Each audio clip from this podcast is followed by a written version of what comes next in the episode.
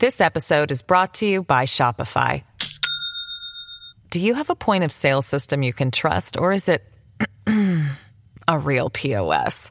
You need Shopify for retail. From accepting payments to managing inventory, Shopify POS has everything you need to sell in person.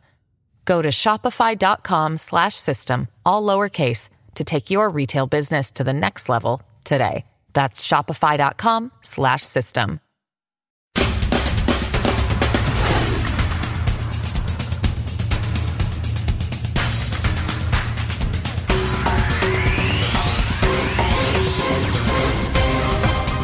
Welcome to Angry Americans. Welcome to episode 24. I'm your host, Paul Rieckhoff. And if you're not angry, you're not paying attention.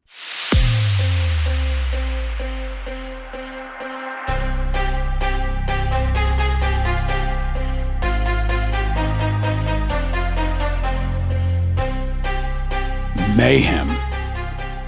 That's what we're experiencing. And that's the title of this song by Quintino and the great Steve Aoki.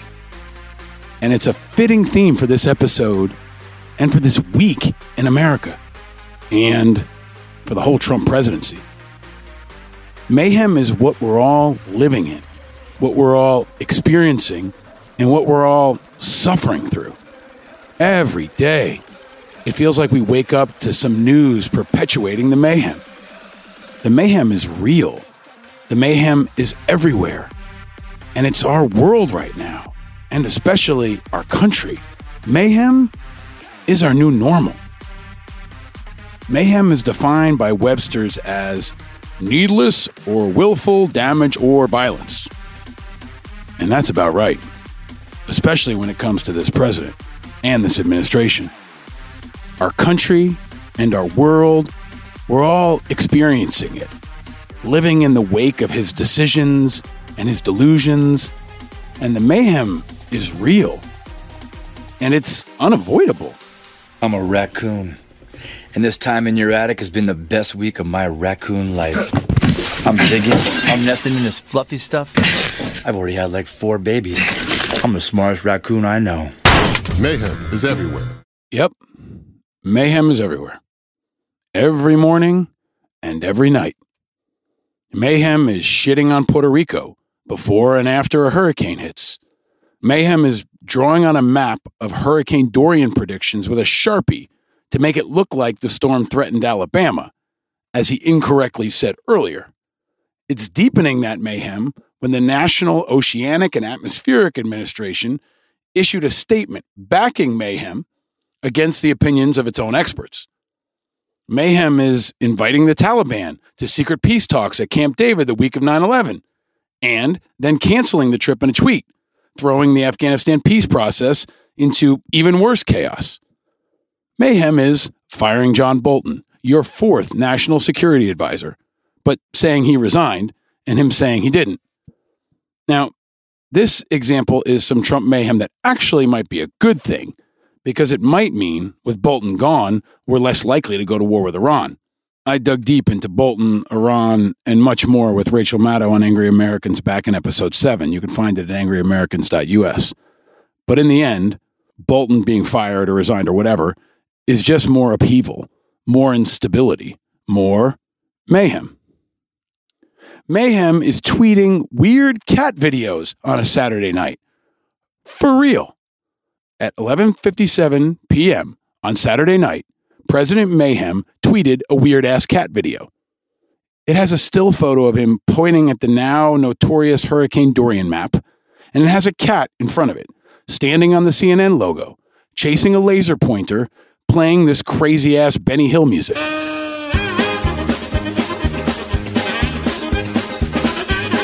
Whiskey Tango Foxtrot.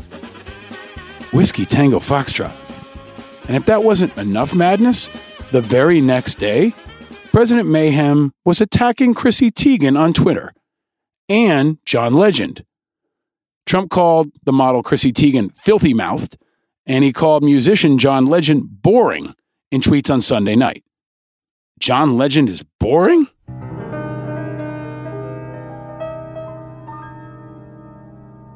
Come on No, man. No. John Legend is genius. And unlike Trump, John Legend is a man who knows a bit about love. He knows how to communicate it, and he knows how to embody it. And John Legend is a new American icon.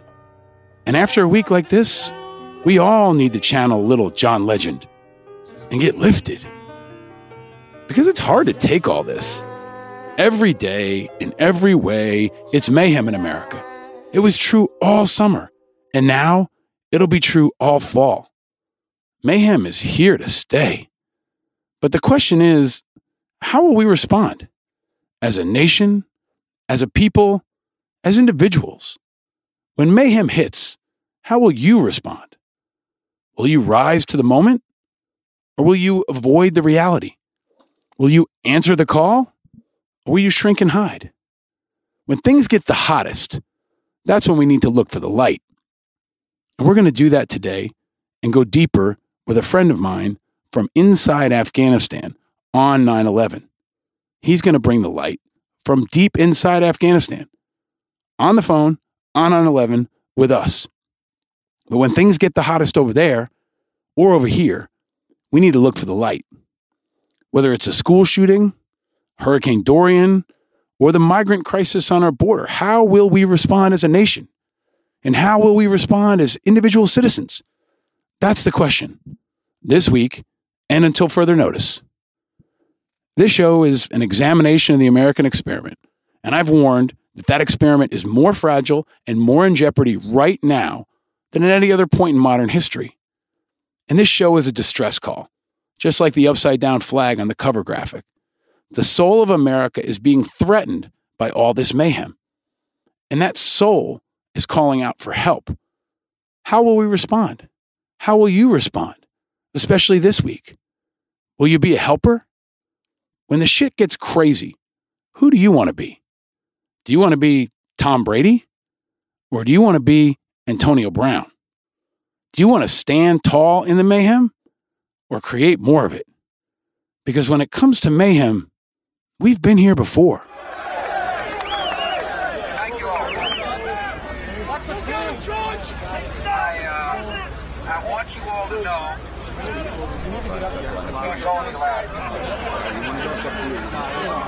I want you all to know that America today, America today, is on bended knee in prayer for the people whose lives were lost here, for the workers who work here, for the families who mourn.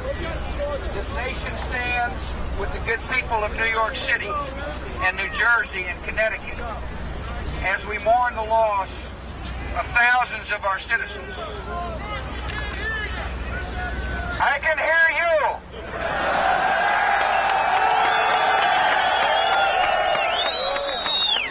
I can hear you. The rest of the world hears you. And the people And the people who knock these buildings down will hear all of us soon.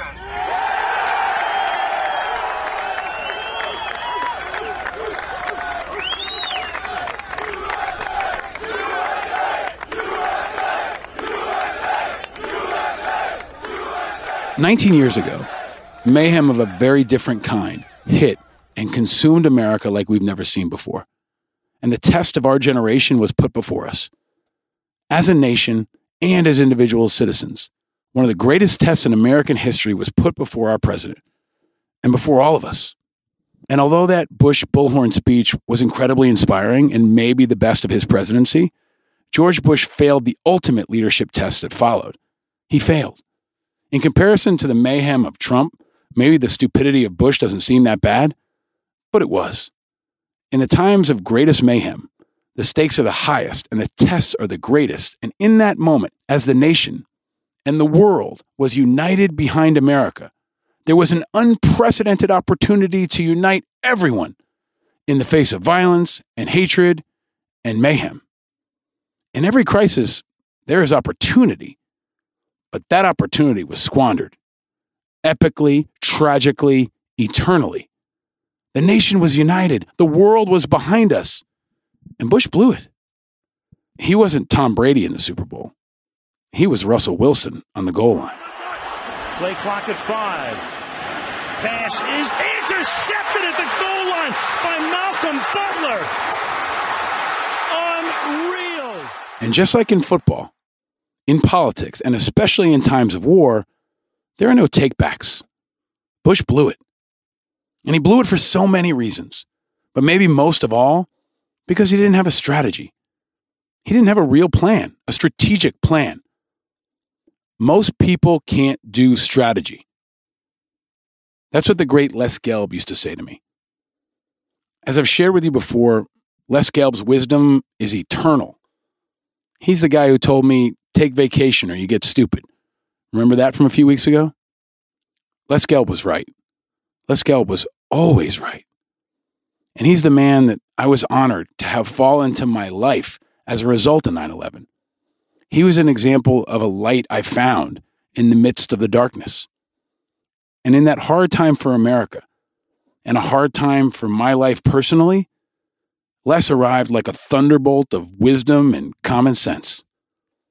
He was the finest, toughest, best leader, and best mentor I've ever known. And he passed away a little over a week ago. I've been devastated by it. I knew it was coming at some point, but that doesn't make it any easier. And I wasn't sure how and when to talk about Les. But given this is a week of 9 11, it just seemed right. Because when you feel loss, you have to think about the light. You have to appreciate the time you had, not just lament about the time you don't. It's also the right time to talk about Les Gelb because he cared so much about this country and about strategy. Les Gelb was a true giant, a real leader and a patriot, a diplomat, a journalist, the former president of the Council on Foreign Relations, a father, and a grandfather. He received the American Father of the Year award in 1993. And most of all, Les Gelb was an American success story. He was a tremendous advocate for veterans, for the military, and for common sense. And the finest mentor possible to me and countless others around the world. He changed the world, and he challenged us all to do the same. And Les Gelb knew strategy. He mentored an entire generation of diplomats, generals, and business leaders. And he was a true oracle. Tell me what we have learned about power in the Iraqi war. Well, we've learned once again, you know, for the 100th time, that throwing good power after bad just means you lose power. One of the striking things about the debate now is how everyone agrees that Iraq was a strategic mistake, and yet many people continue to call it a vital interest. How can a mistake become a vital interest? Mistake is a mistake, and you compound it by adding to the commitment in lives and treasure. Like some of my family, Les's family was Hungarian. Hungarian Jewish immigrants that ran a deli in gritty New Rochelle, New York. He worked his way through college as a dishwasher and a valet parking attendant. And he was the realest person I've ever met. He worked in a deli and he negotiated with the Russians. And he pissed people off in all the right ways. And he had so many great lines. And one of them was keep pissing people off. Les was good at pissing people off in all the right ways, and especially when it came to activism and to turning your anger into impact and moving politicians who he was generally not fond of. He taught me about moving politicians, and he was especially passionate about helping the helpers and especially helping vets. I think back to what's happened to you vets, to vets generally throughout our history. And it's always been thus. It started with the Shays' Rebellion after the American Revolution, and right on up through the Civil War. Maybe the only time vets got a, a decent break was after World War II. Uh, there were so many of them They, must, they were so much a part of the country. Everybody knew vets. You couldn't ignore them. But then, as we began to fight wars with fewer and fewer people, and Americans knew fewer and fewer of them, we turned away again and ignored them. It's as if they weren't there. They were out fighting our good wars and our bad wars, and we turned away from them while they were fighting and after they were fighting. It's got to be fixed. And forgive me my language, but with those bastards in Washington, if you don't fight them, they won't do anything.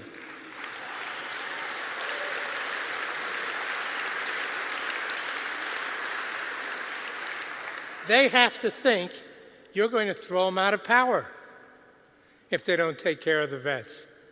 Otherwise, they're going to say all the right things and they will do nothing. He's right. If you don't fight them, they won't do anything. It's a lesson we again painfully saw this summer with the mind bogglingly frustrating fight for 9 11 victims' compensation. But unlike Bush, Rob Serra, Jon Stewart, John Feal, and all our 9 11 first responders had a strategy. And they won. And we changed policy.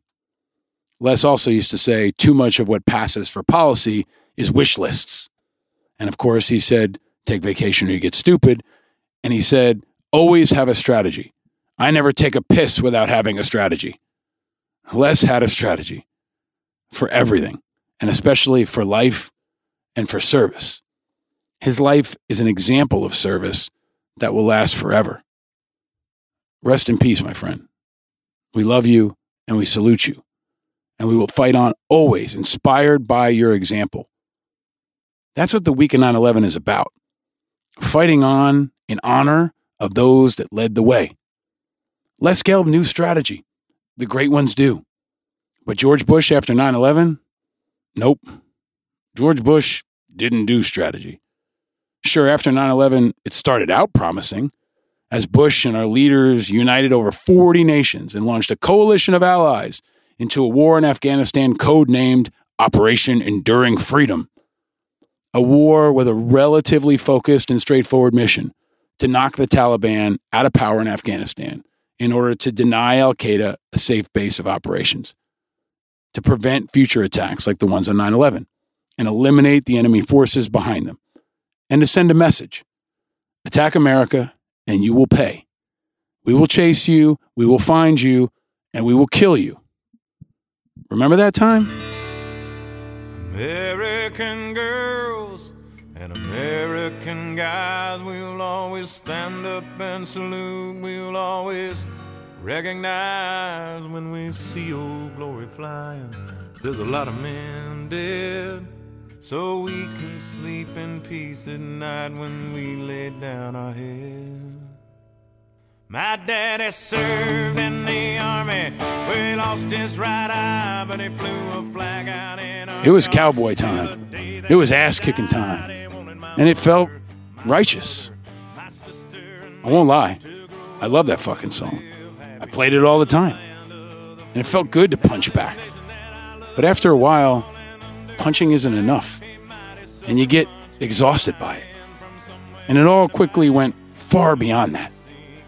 A misguided war was launched into Iraq. The war in Afghanistan lost focus. Civil liberties were smashed at home. And our once united country was quickly divided. And our allies were divided. And our enemies were emboldened. We went from punching back to punching people around and to punching in the dark. And the support and goodwill of the world was squandered. We went from being everyone's favorite to today being feared or hated by more of the world than at any other time in modern American history, maybe in our entire American history. Iraq became the ultimate wrong turn that's led to our greatest runaway train in American foreign policy history our forever wars. The war in Afghanistan is now the longest war in U.S. history 17 years and 11 months, with no end in sight.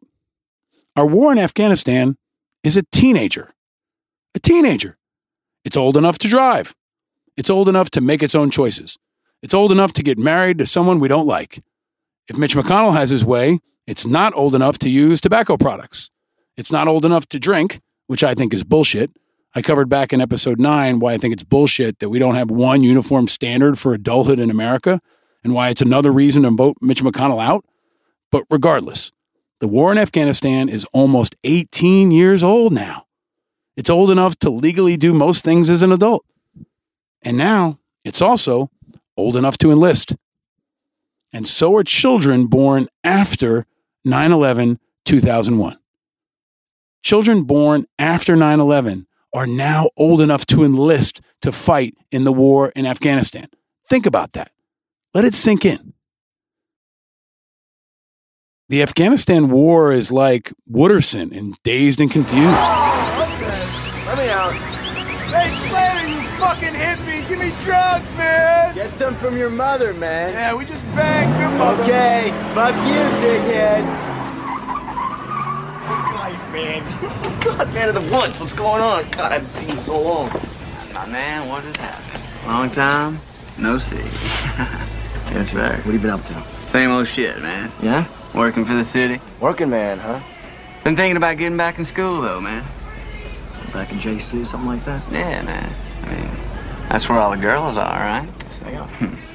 But on the other hand, man, I just as soon keep working, keep a little change in my pocket. Yeah? Wait. Rather than spend my time listening to some dipshit who doesn't know what the hell he's talking about anyway. I know what you're talking about. Say, you're a freshman, right? Yeah. Well, so tell me, man, how's this year's crop of freshman chicks looking? What, you're gonna end up in jail sometime really soon, I know that. Fact. No, man. Yeah. No, man, I tell you. Yeah. That's what I love about these high school girls, man. I get older, they stay the same age. yes, they do. yes, they do. Yep, the war in Afghanistan keeps getting older, and the troops stay the same age, and they never stop coming. There's a new crop every year. About 5.5 million troops have served since 9 11, and nearly 7,000 have been killed in Iraq and Afghanistan combined. And those people who've served included me and countless friends of mine, and includes three of the current leaders still running to be president of the United States Pete Buttigieg, Tulsi Gabbard, and Joe Sestak. Forever wars that are fought with a historically small percentage of the American people. Less than 1% of the American population has served since 9 11. Bush's greatest leadership mistake was not starting a war with Afghanistan.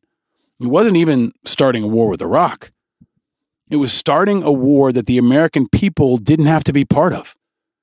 9 11 became a time for America to forever consider war not a personal threat, but a reality TV show. A draft wasn't ordered, taxes weren't raised. He didn't even really encourage young people to enlist. And when the mayhem hit, he gave America a pass. In those days of mayhem that followed 9 11, every American was an angry American, and every American wanted to do something. Every American wanted to be a helper, and every American was looking for leadership. Every American was looking for guidance, for inspiration, for orders. And President George W. Bush failed to provide it. He failed to suggest any ways angry Americans could become impactful Americans.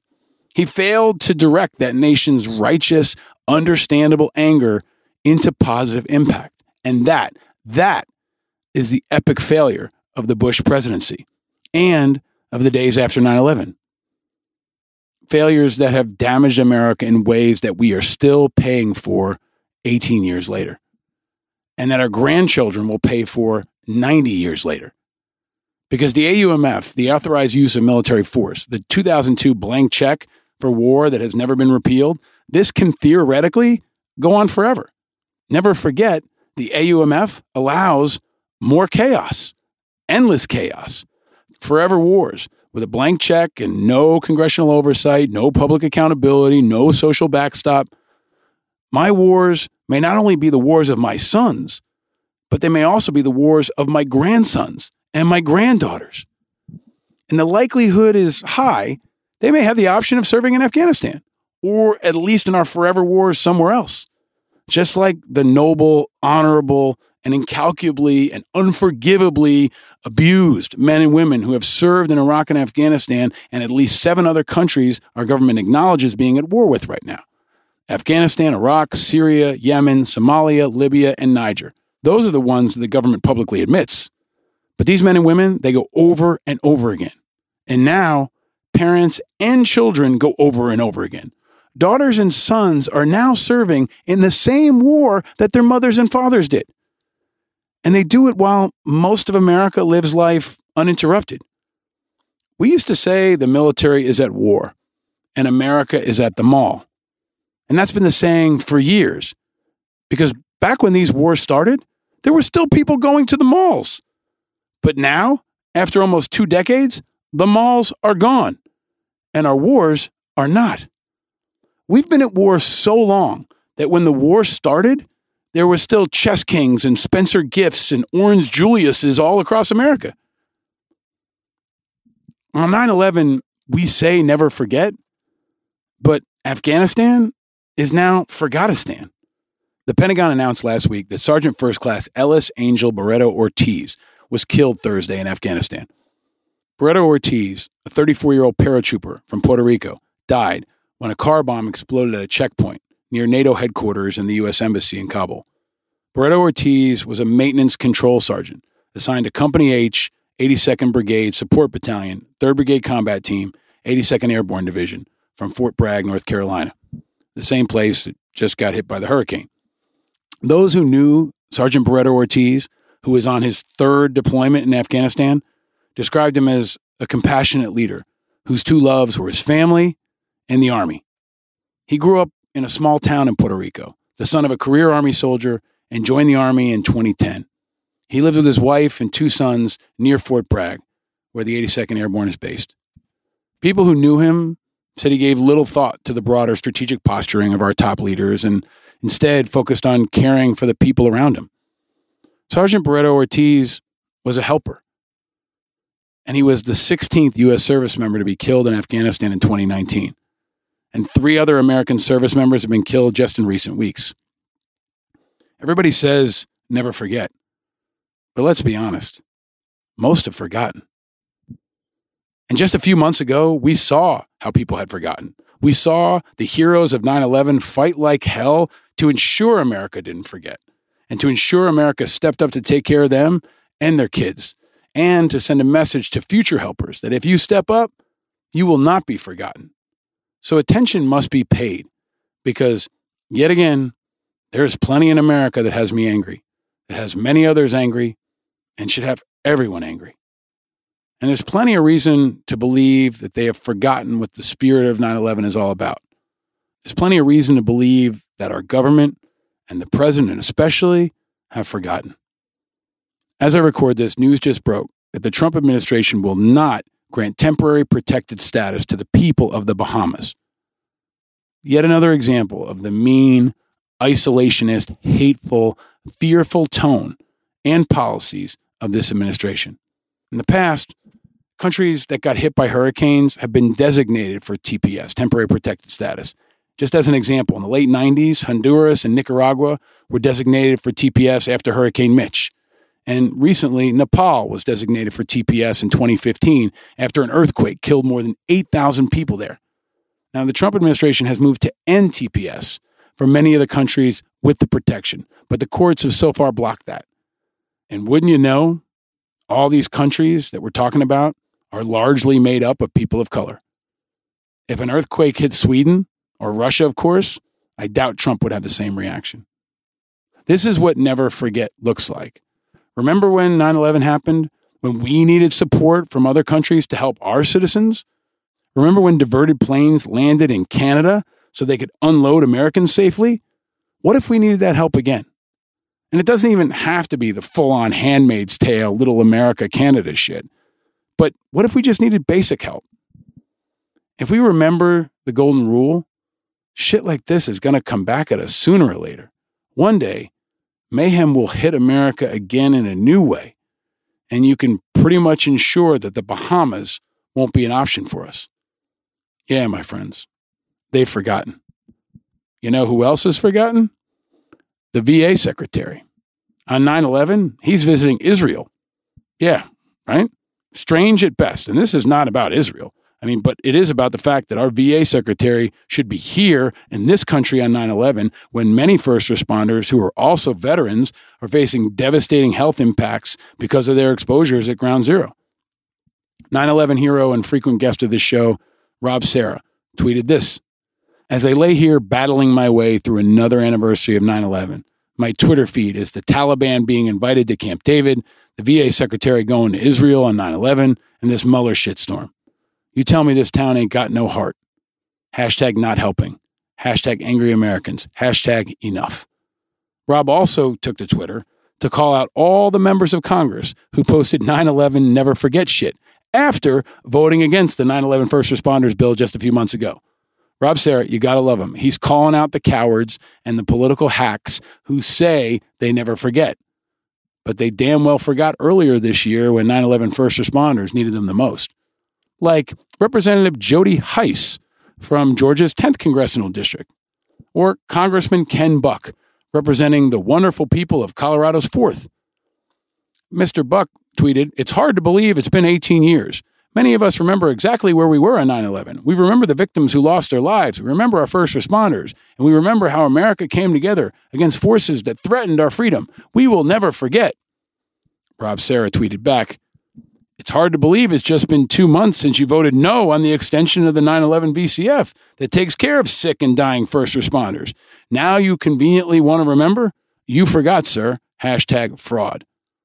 Rob Serra also lit up Representative Andy Biggs, representing Arizona's Fighting Fifth, Jodey Arrington, proudly representing the good people of West Texas in Congress, Representative Andy Harris, who is also a doctor representing Maryland's 1st District. He's an anesthesiologist. And he wrote, On this day of remembrance, we have to renew our resolve to fight radical Islamic terrorism wherever it threatens our civilization. We can never let our guard down. Hashtag September 11th. Well, Rob had something to say. He said, Rep. Andy Harris, MD, you should also remember those that died that day and all those who are suffering the devastating health effects from breathing in the toxic dust at Ground Zero. Right, Doc? Oh, and I'll remember you voted no on the 9 11 VCF. How very American of you. Hashtag fraud. Congressman Ralph Norman was also in Rob Serra's crosshairs. He proudly represents the 5th Congressional District of South Carolina. He tweeted 18 years ago, heroism was revealed in the most ordinary people, as was the ability of the American spirit to prevail of the greatest of tragedies. Hashtag never forget, hashtag flight 93. Rob Serra responded. Representative Ralph Norman, two months ago you voted no on the 9 11 VCF, which helps those suffering and dying from 9 11 illnesses. You forgot. Don't worry, though. The American spirit prevailed. 402 to 12. Hashtag fraud. That was the vote. 402 to 12. So there are 12 that voted no. Look them up online and see all their tweets about how they never forget. And remember, they forgot. And never forget that only two senators voted no on the bill to renew 9 11 VCF Senator Rand Paul of Kentucky and Senator Mike Lee of Utah. There are no takebacks. Those votes are forever. And I hope the voters of their states will never forget.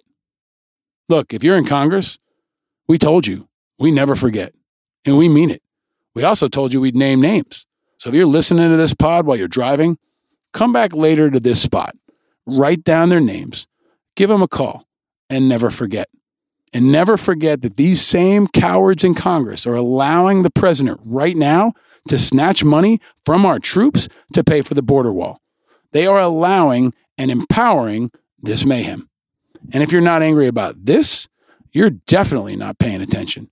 Because this week, we found out exactly what's going to get cut at the DoD to pay for the wall. After months of speculation, the Department of Defense announced which military construction programs would be scrapped to redirect funds to the wall along the Mexican border. The list of projects leaked quickly after the announcement and includes some projects that definitely didn't deserve to be scrapped.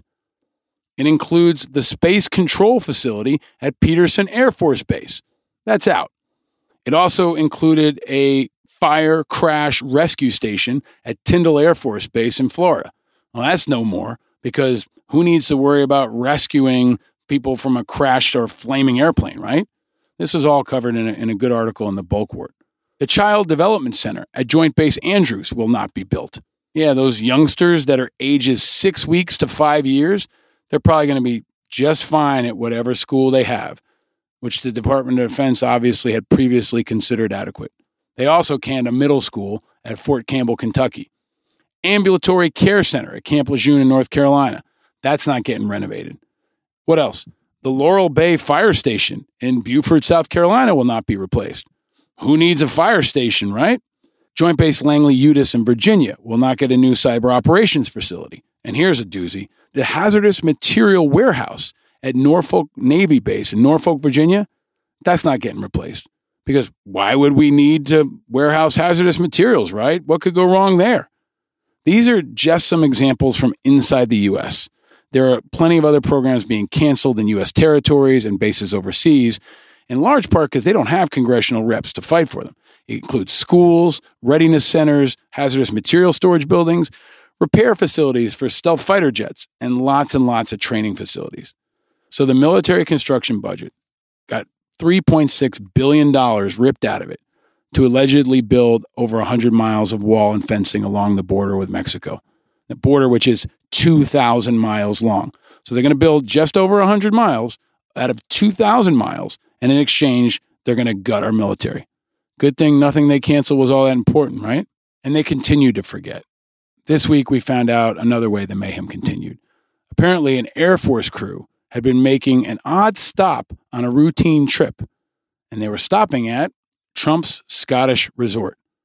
Now, this layover is part of a huge House inquiry into military spending at or around the Trump property. And Trump denied any involvement in a shift in military practice that would have allowed the Air Force crews to overnight at his luxury Turnberry Golf Resort. He said he knew nothing about it. But the Air Force on Sunday ordered a worldwide review of how the branch chooses overnight accommodations and its crews following a Politico report revealing that the House Oversight Committee was investigating an uptick in unusual stops there. According to a letter the Oversight Committee sent to the Pentagon in June, the military has spent $11 million on fuel at the Prestwick Airport, the closest to Trump Turnberry, since October 2017.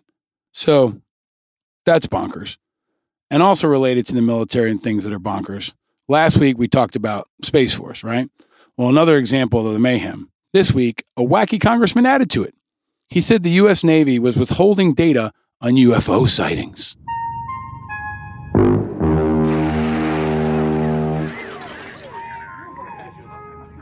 The top Republican on the House Homeland Security Committee is accusing the Navy of withholding information about reports of unidentified aircraft after officially requesting more data on the mysterious encounters.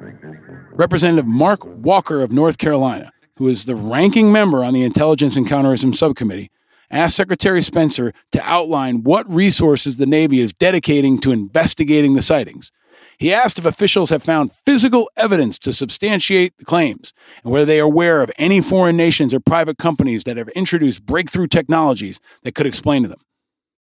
Whiskey, Tango, Foxtrot. Despite the mayhem, there are some signs of hope. There's a new blood test that could help identify troops and veterans with PTSD. Leo Shane, again at the Military Times, had this one and he reported that physicians could potentially one day identify veterans of post traumatic stress disorder through a quick blood test instead of using the complex psychological test. There's new research from the Army and some outside biometric experts that was published for the first time on Monday. So there's some good news. Other good news there's a new entrant into the GOP primary field, which, in my view, needs all the mayhem we can get. Mark Sanford announced he's launching a new primary challenge against President Trump. I'm running because I think we need to have a conversation about what it means to be a Republican.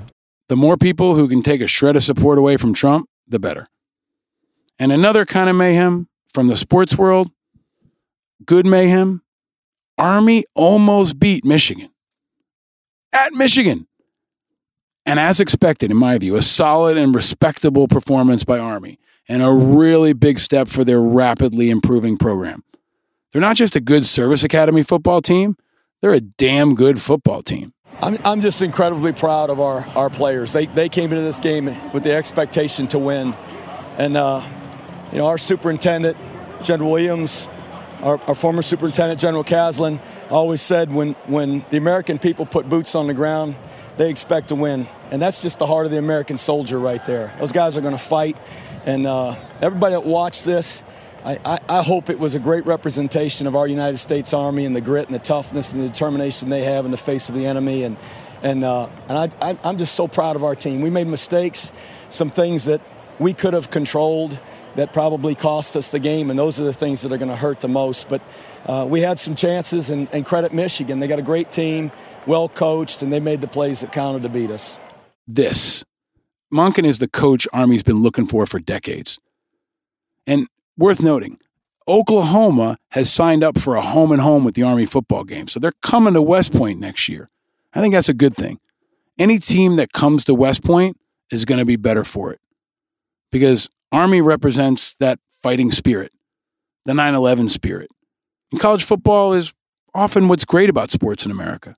And the NFL found a way to remind us that it's often an example of the worst about sports in America. Look, I love the NFL as much, probably more than most people. But the NFL has again reminded us why they are so damn annoying. No, I'm not talking about Antonio Brown or the Jets. There's something that has me angry, has many others angry, and should have everyone angry. And I think it's something that is ultimately un American. There was a tie this weekend in the NFL. Yes, a tie in football, American football. This is not AC Milan versus Manchester United. This is the NFL.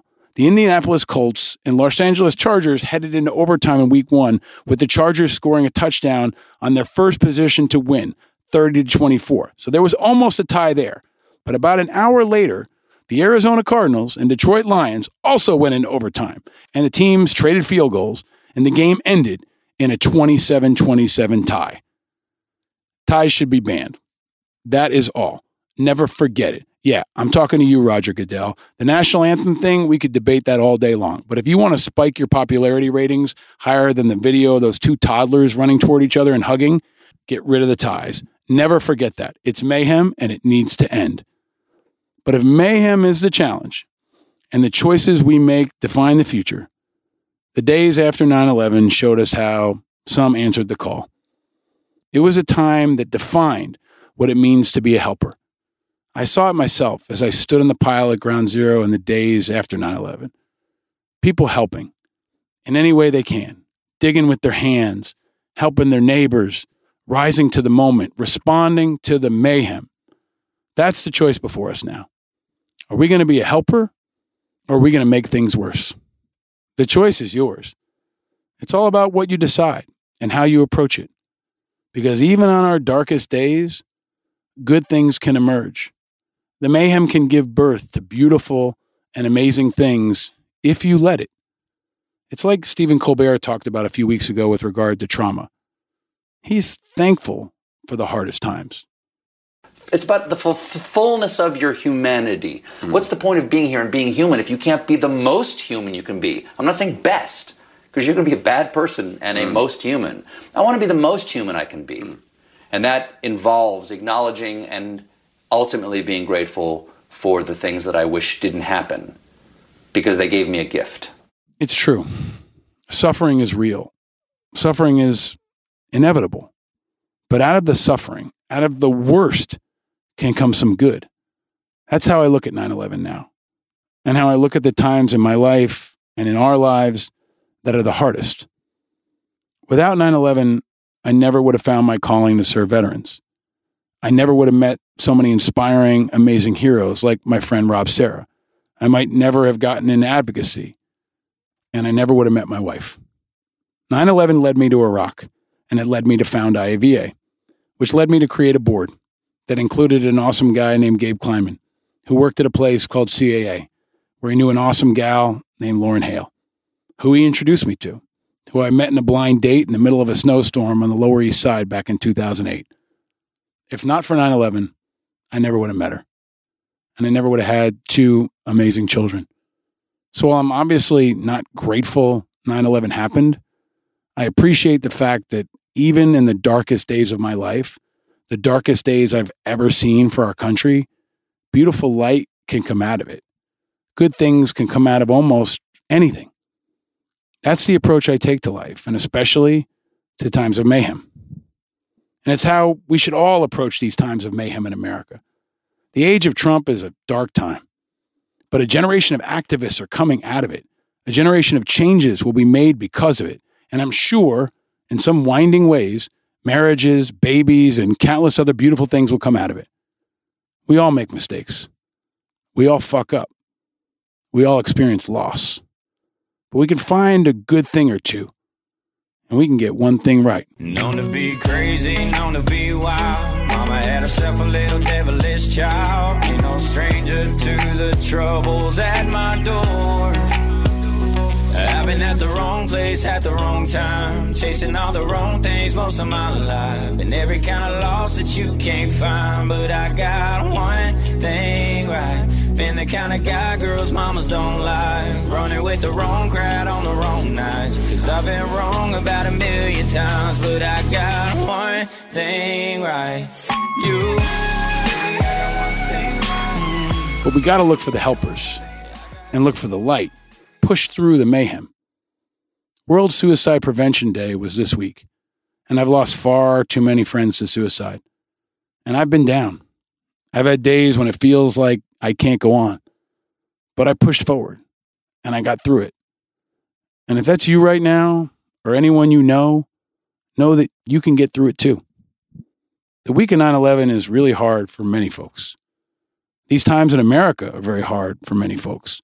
The stress of all this mayhem is sometimes overwhelming. But if you're listening to this, you're not alone. And there's hope. And every day is a chance to do more and to take care of each other. IAVA is leading the way for vets, but it's not just about vets, it's about everyone. And it's about knowing you're not alone. So look for the helpers. If you need them, they're out there. I saw that on 9 11. I saw it in Iraq. And I saw it in countless times in my life when there's mayhem. And if you're out of the storm yourself, this is a time to look back and pull a few others through, or just one. That's the way to truly honor those that died in 9 11. That's the way to truly never forget. And in this episode, we're going to go even deeper. I've got a very special interview with one of the helpers, someone who is literally on the front lines of our wars on 9 11, 19 years later. I'll call my friend Jonathan. Jonathan is serving in Afghanistan right now in the U.S. military. He's there hours after a rocket exploded at the U.S. Embassy on the anniversary of 9 11. A rocket exploded in Afghanistan. And it was after a brutal week of casualties and chaos and mayhem. Jonathan is a very smart dude and a courageous one. He served overseas in our conflicts multiple times before. And this week, especially, as our president considered inviting the Taliban to Camp David on 9 11, we'll talk to a man who has thoughts on that, perspective on what's happening on the ground in Afghanistan, and what 9 11 means after all these years. And of course, he'll get the car question. It's a groundbreaking way to tackle this week. I'm protecting his identity so he can talk candidly and so his family's protected and so you can hear the truth. What we in the military often call the ground truth, the real truth of what's happening on the ground in Afghanistan. In your name, 19 years after the attacks on our nation.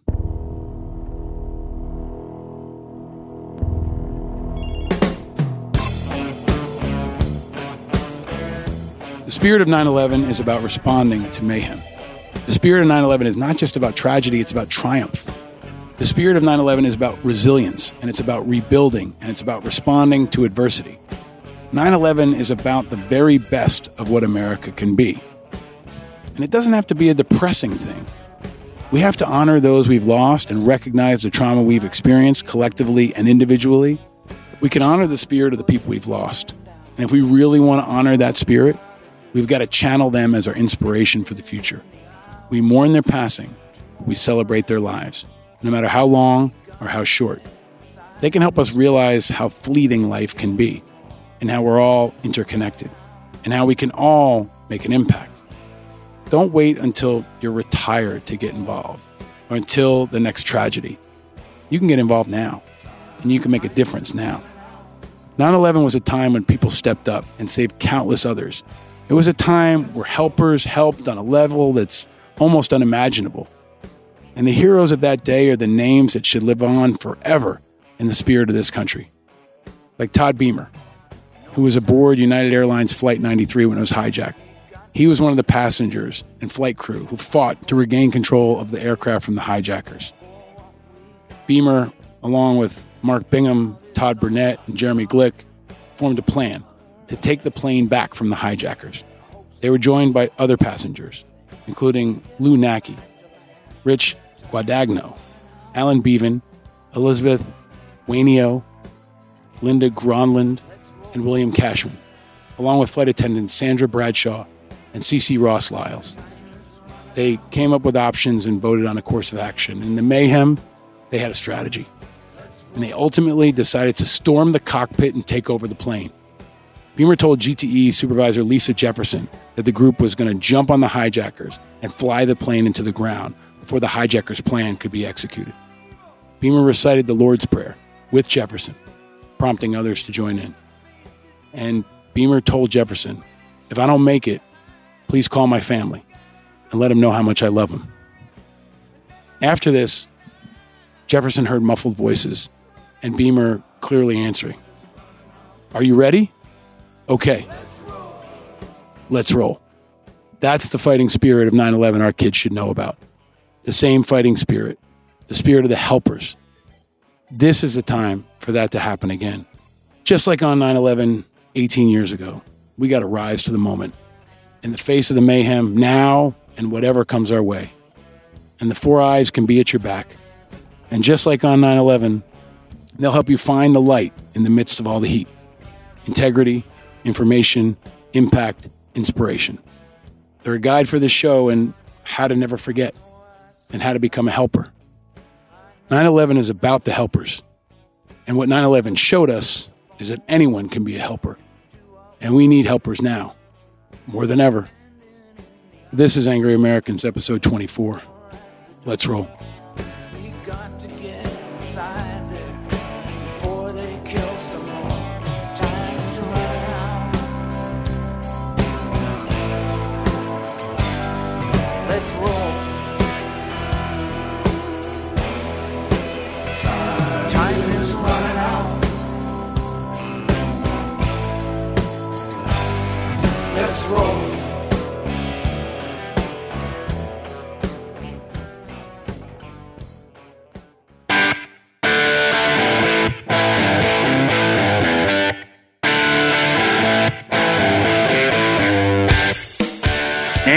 Americans Worldwide.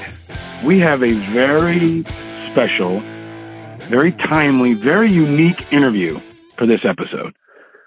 On the line with me right now, I have a friend of mine who is currently serving on the ground in Afghanistan in the United States military. Uh, for the sake of conversation, we, we've set some ground rules to protect his identity.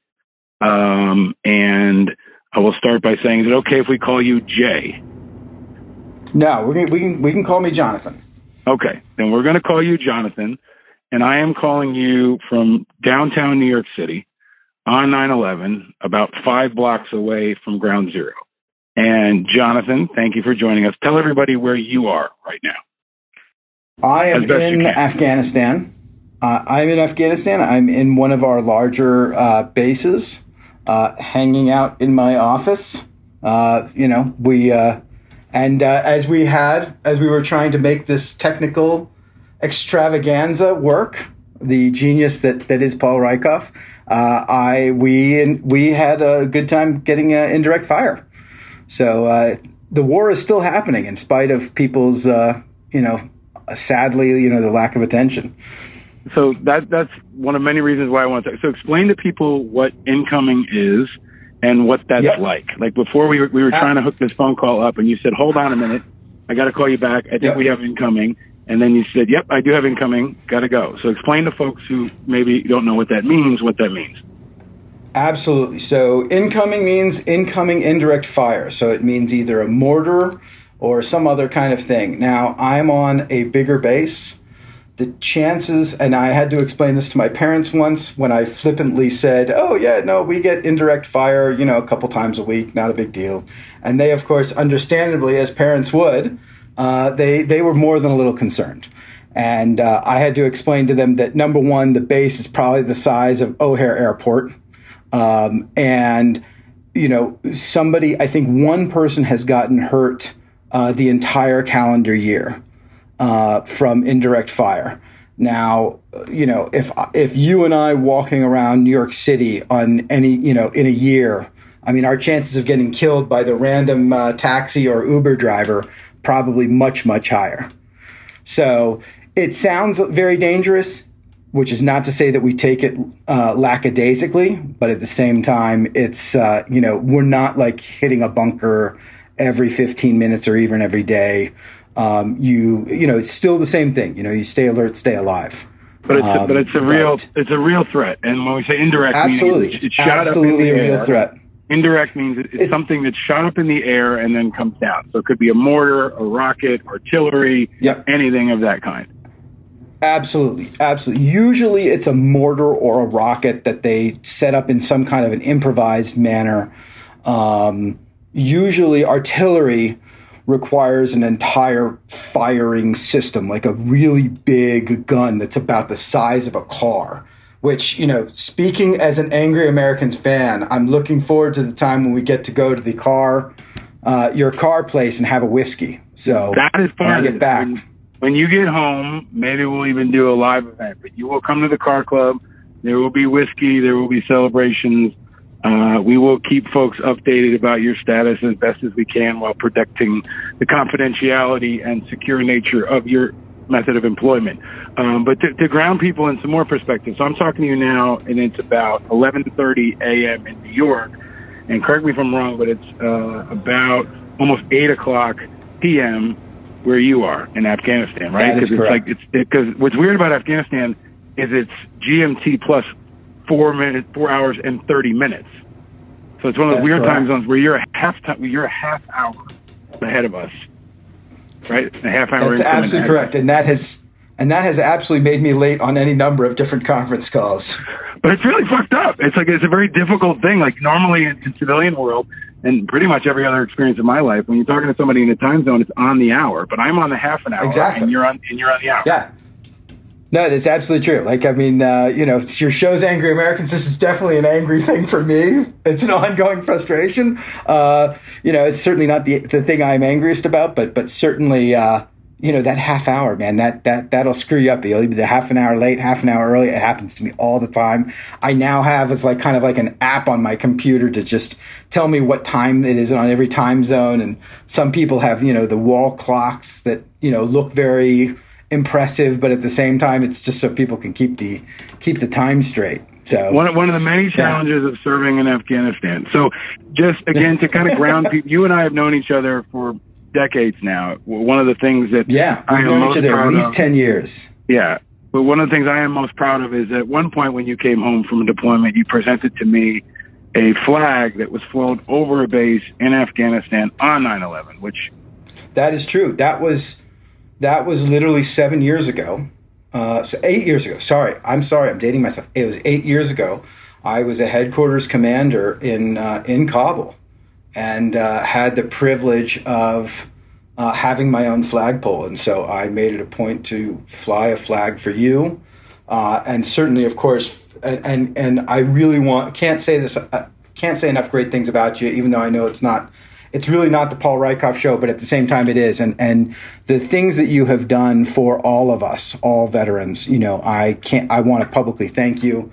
want to thank you also for this show because I have learned a lot and like Rob Serra and you know the the Americans that are fighting for their lives uh, that that devoted themselves to 9/11 and I like you was a few blocks from I mean I was actually many blocks from 9/11 but I was on in Manhattan on September 11th in 2001 eight, you know 18 years ago and so um, you know it's always it, it was pretty prescient eight years ago you know to be there to be here in Afghanistan on the 10 year anniversary and then again to be here now um, you know it's it's it's a heady thing you know meeting kids you know I, I see privates you know and they're you know, they're 18, 19 years old. You know, they they they, they did they were babies or sometimes even not born. Uh, you know, when 9/11 happened. I mean, you know, we're seeing we're starting to see that, and that's it's a weird thing.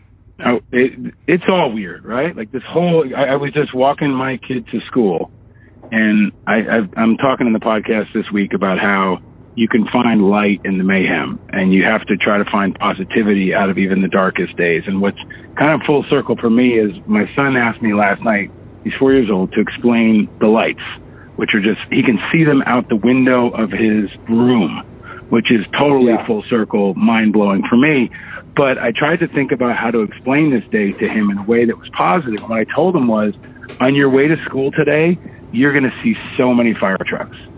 And today is a day about firefighters. And there's nobody that he loves more than firefighters. And actually, Rob Serra is going to be at a dinner at my house tonight, celebration of life dinner that next year when you're home, I insist you attend. But it, it is kind of surreal. And, but I'm trying to find ways to teach my children about it and to teach them the history and to teach them about how, you know, even in the darkest of days, good things can come of it. And I think your leadership and service is an example of that, that good thing that can come out of the bad. But Jonathan, can you tell people just as a baseline about your background as much as you're able? Um, you're an Sure. educated man. You're an experienced man. You've worked in many places in many ways serving this country before and after 9-11, but you are, as all my guests are, an important, iconic, or inspiring American. And I think you are an American leader who's been behind the scenes for much of America's forever wars. But tell tell people about your military role and your service and what you can without telling everybody who exactly you are. Yeah, no, I mean, I, I, yeah, no, no, I appreciate all that. And, you know, speaking of, you know, firefighters, you know, I had the privilege of meeting a couple firefighters before 9 11 that, that were lost. And, um, you know, and I, like you, you know, also lost um, a couple of other friends on, on 9 11. And, you know, the remarkable thing about it, you know, just what you were saying about, t- you know, how do you explain this to a four year old? Um, you know, it, it's, it's, truly, I think, a an expression of what is best in America. And I know that's one of the highlights in your show, and I know it's one of the highlights in your life. But you know, the the service and the coming together, and when challenged, stepping up, uh, as so many Americans did, either on that day or the days after, and taking care of whether it was people who were stranded at the airports because of the grounding of flights, whether you know, and so many people don't even remember that, whether it was the the welcoming, um, you know, of uh, and the firefighters and the rescue workers that came out from around the country to support people. Um, you know, it was it really was. Um, at its best. And you know and i know you experienced that being down on ground zero. I experienced that you know just being you know i mean i was staying up on the upper east side at the time so not what you would call rough living by any means but it was uh you know it was a heady experience to be able to smell the buildings you know burning for for weeks afterwards. And i, I still remember that smell vividly. Um and uh, you know anytime i sort of smell something like that you know it just it definitely like brings me right back there um, but but for, you know, for me, um, Tell us, yeah, and course, I, you know, want to jump in if I like- can. So some, I read I read online this morning. Someone said it was kind of twisted, but but it was accurate. It said, you know, it's it's it's a smell you never forget. It's kind of like your mom's cooking, and like with, Yeah, it, there's no, no, other way. it's to, absolutely it's a, true. It's a sick but accurate way of describing that. There's no other way to describe it except to know it if you know it. And and that is something I'm always hypersensitive to. Living and having a family just blocks away from that. But I want to I want to really push you on this. And tell it tell Yeah, us no, what your job. Just Tell one us what your one other quick is. thing that I want to say that Yeah, I think that I think is important, and I think and I think you'll appreciate is like it took me, you know, and especially like for your kids. I mean, it took me it took me years after they built the 9/11 memorial to make it down there. You know, I mean. I mean, I knew it was down there. I knew what it represented. I mean, but it still, you know, and I knew that I had three friends that I had lost that I knew, two that I knew uh, well, one that I knew in passing that was just a who was just a great guy. But you know, it was uh, it still took me years. I mean, it had been I, I don't remember when it remember when it when it I don't remember when the memorial opened, but it still took me a while to make it down there. And it was just it's just an intense experience. I think for all of us that were in New York on that day um, to kind of come back to. Yeah, yeah. I, I actually. I think the first time I went to the museum was only a little over a year ago, and um, yeah, it's actually the harder part for me is to go up into the tower, and uh, I actually ha- now have business meetings there. Like I had a meeting at Spotify, which is headquartered in the World Trade Center One now, the Freedom Tower, and then I went to visit another friend whose company's there, and um, he tried to cancel on me right before the meeting, and and I said, dude, I came all the way down here. I'm in this building, and he's like yeah, but you know, I had something come up. I'm like, dude, I'm walking into this place, and he said, oh, you're one of those people. And I said, what? What the fuck does that mean? He's like, you're one of those people that's really, you know, freaked out by this. I said, dude, for me, this is like going to the cemetery. This is like going Yeah. to visit, you know, your grandfather at the cemetery, your friends at the cemetery. This is this is they built a giant skyscraper, and Spotify is now headquartered where our friend died. It's, it's I'm I'm okay with that, but it's not easy, right? Like uh, you know, it, it, this triumphant return of Lower Manhattan is is incredible, but it's never going to be, you know, something I can digest easily to just go up to a regular old meeting. But talk, Jonathan, Right. talk about your military service. Tell us what you yeah, do yeah, in no, absolutely. So, um, yeah, so so after um, shortly about a year or so after 9-11, I, as New York was churning through and change, you know, the economy was doing weird things. I ended up uh, not my I, my employment contract in New York uh, ended up ending, and I decided I was trying to figure out what I was going to do next, and I opted actually uh, actually to go up and uh, do an, do a master's degree uh, up at Harvard, and then um, I did a master's degree for a couple years. Um, it was a fascinating experience. I was looking at some of maybe the origins of, of, of you know I think a lot of us you know were asking like why did this happen and, and what were the dynamics that led this to happen and how are we how are we kind of not engaged in the world? And I, I just experienced a lot of uh, really amazing things up there. And then, um, you know, and then I was opting about what I was going to do next. And I, I realized I could do something political. Uh, that was sort of always a calling for me. But I was thinking about coming back to New York. Um, but I ended up uh, sort of having a conversation with myself. And, and I think a lot of us did, um, you know, which was, uh, you know, I, I, I have an opportunity. Like I am a single, you know, I'm a single guy, and I've thought about joining the military in the past.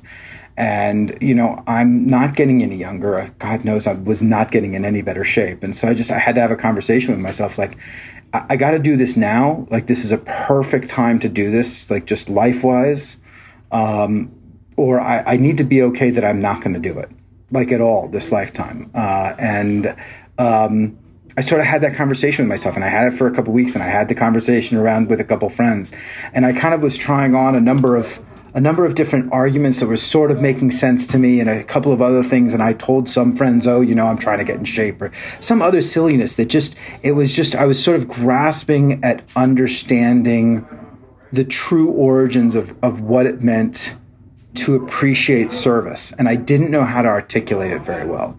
Um, and so I opted. I, you know, I said, I said, this country, you know, this country, and by this country, of course, I mean America, even though I'm, I'm here sitting on the ground in Afghanistan. But uh, you know, this country has just done amazing things for me, for my family. Um, you know, nowhere but America uh, could, you know, could mine and so many other people's stories be a reality. And I always took that very much to heart.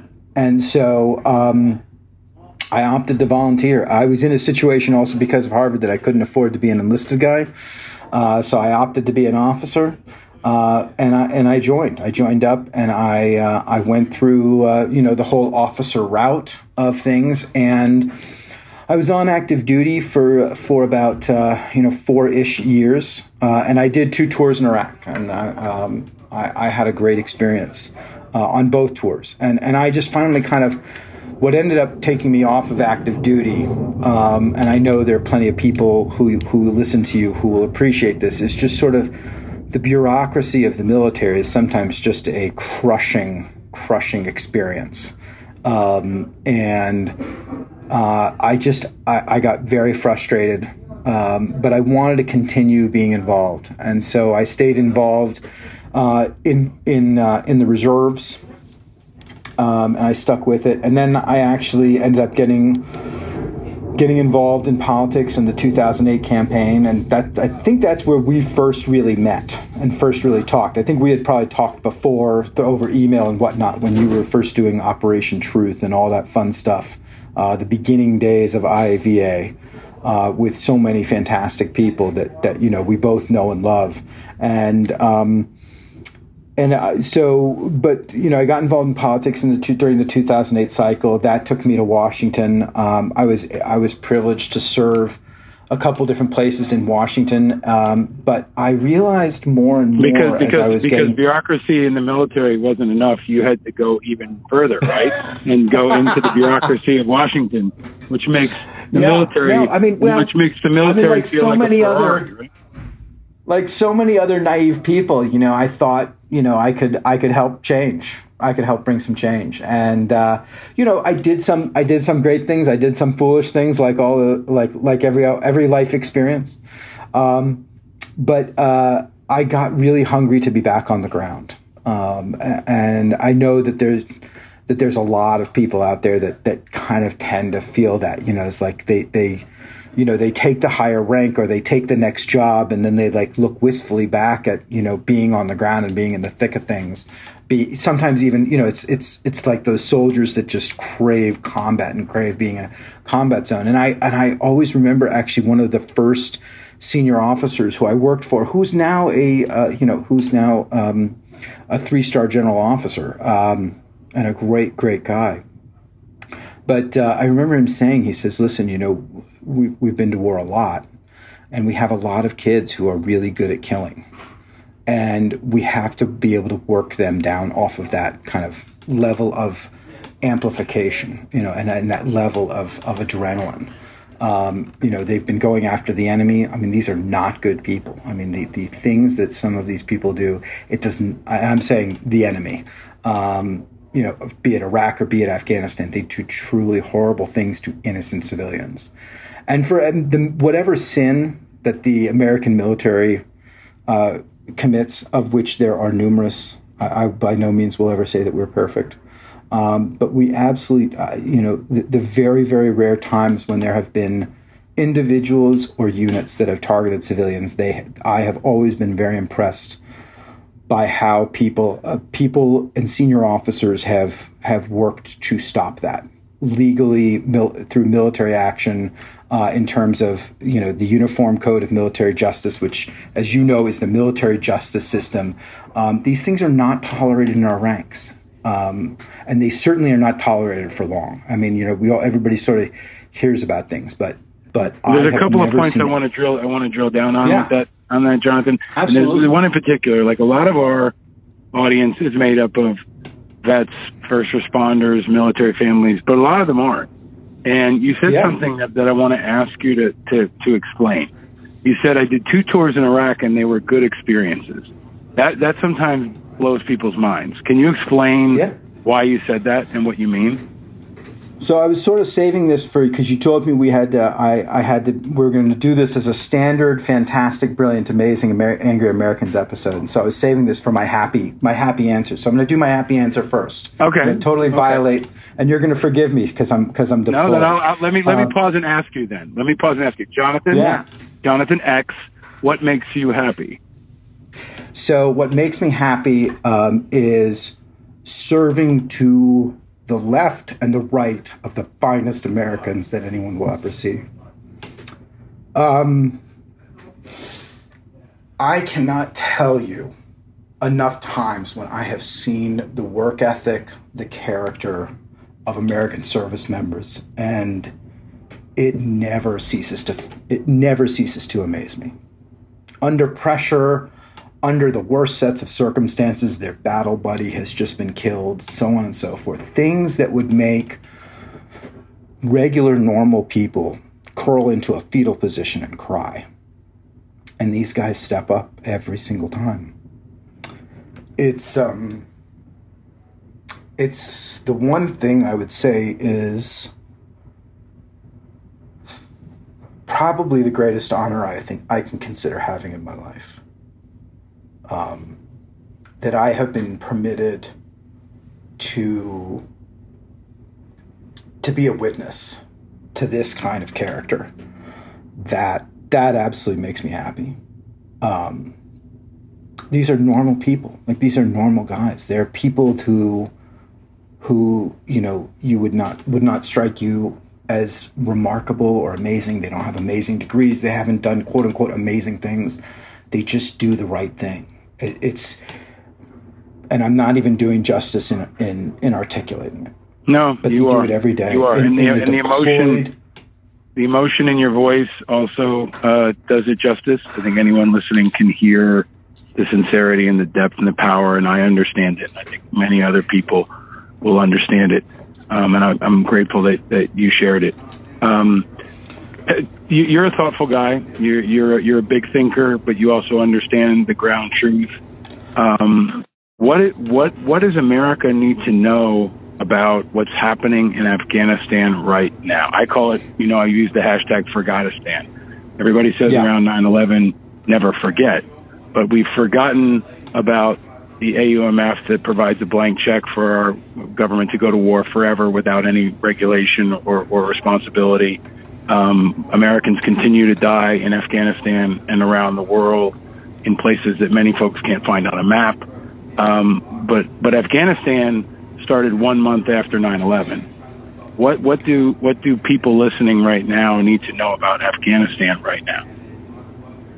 Yeah. So uh, I, think a couple things, both on kind of a macro and a micro sense. Um, you know, you certainly know my politics. I am by no means a fan of uh, the politics of, of, of President Trump. Um, I will say, though, that I don't know that he was necessarily wrong in what he did and how he handled um, the response to the action.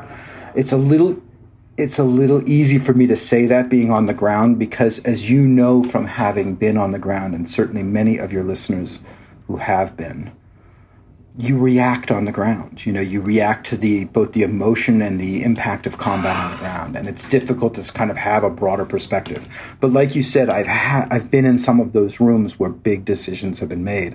And i always you know whenever anybody always gets impressed by my background i always like remind people that i'm sort of like i'm sort of like the forrest gump. Like i've just wound up in like some really weird places and been like oh my goodness i can't believe i'm here. Um, i would say in terms of your point about Forgotistan, I, I think it's absolutely fair. Like people do not appreciate the continuous sacrifice that people have made. I mean, I have been in the reserves the last oh, what has it been? It's been like about a little over ten years. I've been in the reserves in one form or another, and I've only done two combat tours, including you know uh, one in 2011 and then and then the one now. Um, that's in addition to the two tours in Iraq um, that I did before. And I haven't deployed that much. I mean, there are guys that have done the eight, nine, ten deployments now. You know, some of them are six months, but some of them are 15 months. I mean, it's just, we are a deploying military. And it's really, it's going to, it's taking its toll on the force. But back to kind of the broader, the broader kind of strategic implications. These are, this is not an easy problem.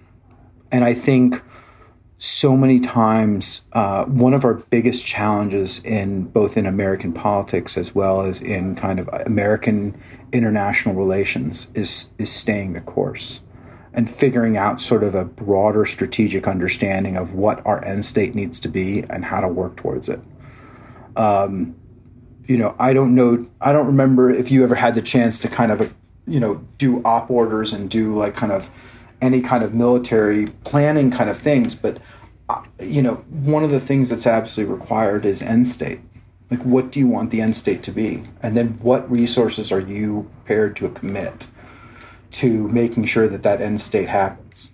Because you can sit here and tell me, okay, I need you to take the hill. But then if I come back to you with a plan that says, hey, I need the following things, then you say, hey, listen, I'll tell you what, I'm going to give you half of that back to the Donald Rumsfeld, you know, you go to war with the army that you have rather than the army that you want. I mean, on a certain level, that's true, and on another level, that's total bullshit. Because in a, on a number of these different conflicts, we are self-inflicting pain on ourselves.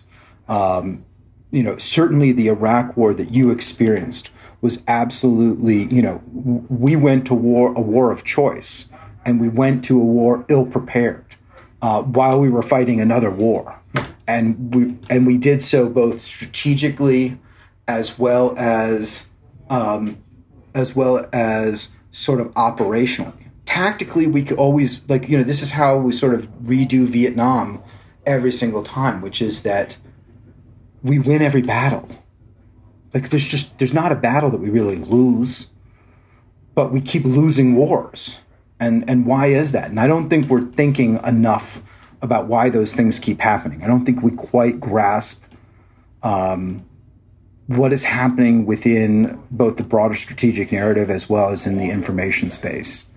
So, Um, John, John, to that to that point, the, the, Yeah. the troops that you serve with, do they know why they're there?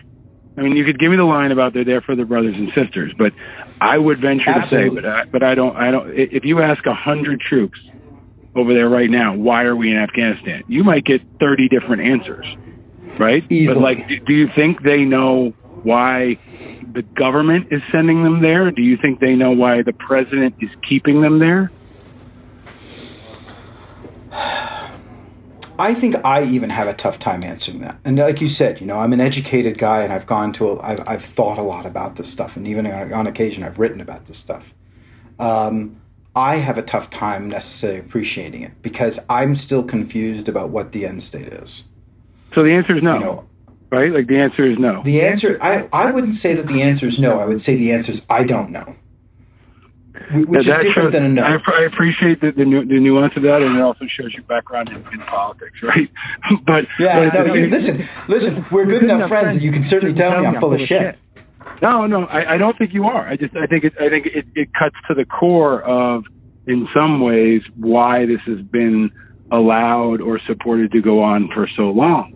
I mean, the, the, Absolutely. In the early days, And to you your know, point about Forgetistan, but to your point about Forgetistan, this is why it's easy to forget it. It's easy to forget it because it's hard. Yeah, And but it's it's, also compounds it compounds the difficulties that everyone experiences when they don't have a clear mission and they don't know what that Absolutely. hill is that they're trying to get to. Maybe I want to ask you to. I know it's a difficult position to put you in, but I'm also asking you to be kind of a you know the, the delegate from planet Afghanistan to the people of America on behalf of their own. like you're over there right now, and people must have heard that Trump had a plan to bring the Taliban to Camp David today, this week, 9/11. How do are people talking about that? What do they think about it? And and you know that's a long question, but what do you think about it? So I just sort of heard about it over the last couple days. Like I am kind of in the middle of of, of logistical stuff. So I'm worried about uh, quite literally the canal that's getting dug on my on my camp, and I'm worried about billeting for for soldiers. So so like occasionally, like I get to the news, and I've been doing. Uh, I, I this is a fairly even though I've been here for six months or so. Uh, this is a relatively new job for me. So I'm still trying to get my arms around it. So I'm more worried about toilets and you know piping and you know those fun things because somebody has to worry about it. Um, but but you know, so I am just sort of grasping about how like the you know that John Bolton got fired and the whole you know once again we're upending the national security team. Um, you know, I I think that there's no way that this is going to be easy. There, there's just no way it's going to be a simple answer, and there's no. I don't know that there's a right answer. But what was your immediate Um, reaction when you were in Afghanistan? my immediate reaction and you and you heard that right now, right? Like the, the way it works over there, you're behind the news cycle. Sometimes you're just too busy. I mean, average Americans Yeah, are too no, busy I really- I to really keep up with been. the yeah, are too busy to keep up with with the mayhem of this news cycle. But if you woke up And, and, tomorrow, and by the way, that's usually a good thing because I don't have to care about what's getting tweeted out one minute to sure, the next. sure, but So I count that as a plus. if you woke up this morning, or actually, you know, your morning was our was our night, so it, it's always 9/11 over there before it's 9/11 over here. But if you woke up Absolutely. on 9/11 and heard that the Taliban were at Camp David, what would you have? What have you? What would you have felt? What would you? Would you have been okay with that? I think I, you know, I mean, I, I was listening to, again, I, I can only answer to sort of, it wasn't, that was not the big deal to me. Um, that, that, that symbolism, and I get it. I mean, and, you know, and I was there and I've lost guys and I've lost guys in combat and I've lost guys in, uh, you know, I lost friends in, in, you know, on September 11th. And that, for whatever reason, that didn't strike, you know, strike me as like the worst thing ever. And it, it kind of felt much more like, you know, this is sort of the bullshit noise of Washington D.C. and everybody's like so worried about the symbolism. Like I was more caring about like, are we actually going to have a real peace? Like, you know, are the Taliban actually going to be able to hold the line with their people? And, you know, are they going to splinter into a million little pieces? And are we going to have to like kind of have, you know, the Taliban of, you know, of, of Kabul and the Taliban of, you know, Mazari Sharif and the Taliban of Herat, and like each one we're going to have to try and make another deal with. And that's just going to be a total shit show. Like, if they end up splintering, like the, the extent that the group that is being represented, you know, during the talks, like, my question is in a very real way. Um, hold on one sec. Yeah, what's up? Can we get the list of the 2062s for the best? Yes. Sorry, hold on one second. Sorry, Paul. Uh, Jonathan may or may not be able to tell us why he needs to put us on hold. But this is not unusual if you can maybe imagine being his parents right now, talking to him, you know, once a week and you hear him step away. This happens all the time. If you have never spoken to someone who is in a combat zone, um, this is this is normal. Their normal is not our normal. And especially on 9 11, I think that's a powerful thing for us to consider right now as you listen to this, wherever you are. We're going to hold on the line. And maybe just to keep some perspective on what's happening back here. Uh, it's 12:05 Eastern Time in New York. Uh, Trump and First Lady just participated in a moment of silence at the Pentagon, which is important to note because the Pentagon and Pennsylvania are often forgotten as most of the attention centers on 9 11 in New York. Um, I think it's an important moment to share that so many other places were affected as well.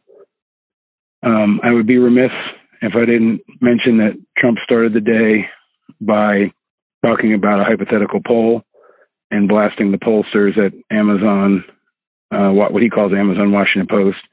And then he talks about Crooked Hillary, Sleepy Joe, Pocahontas, and uh, a phony suppression poll, and a bunch of other shit that is disappointingly typical. Um, but that's how the day started in the White House. Um, and then progressed toward more attacks on the quote unquote fake news, and then running over to the Pentagon for a ceremony. I don't know where else Trump will be today.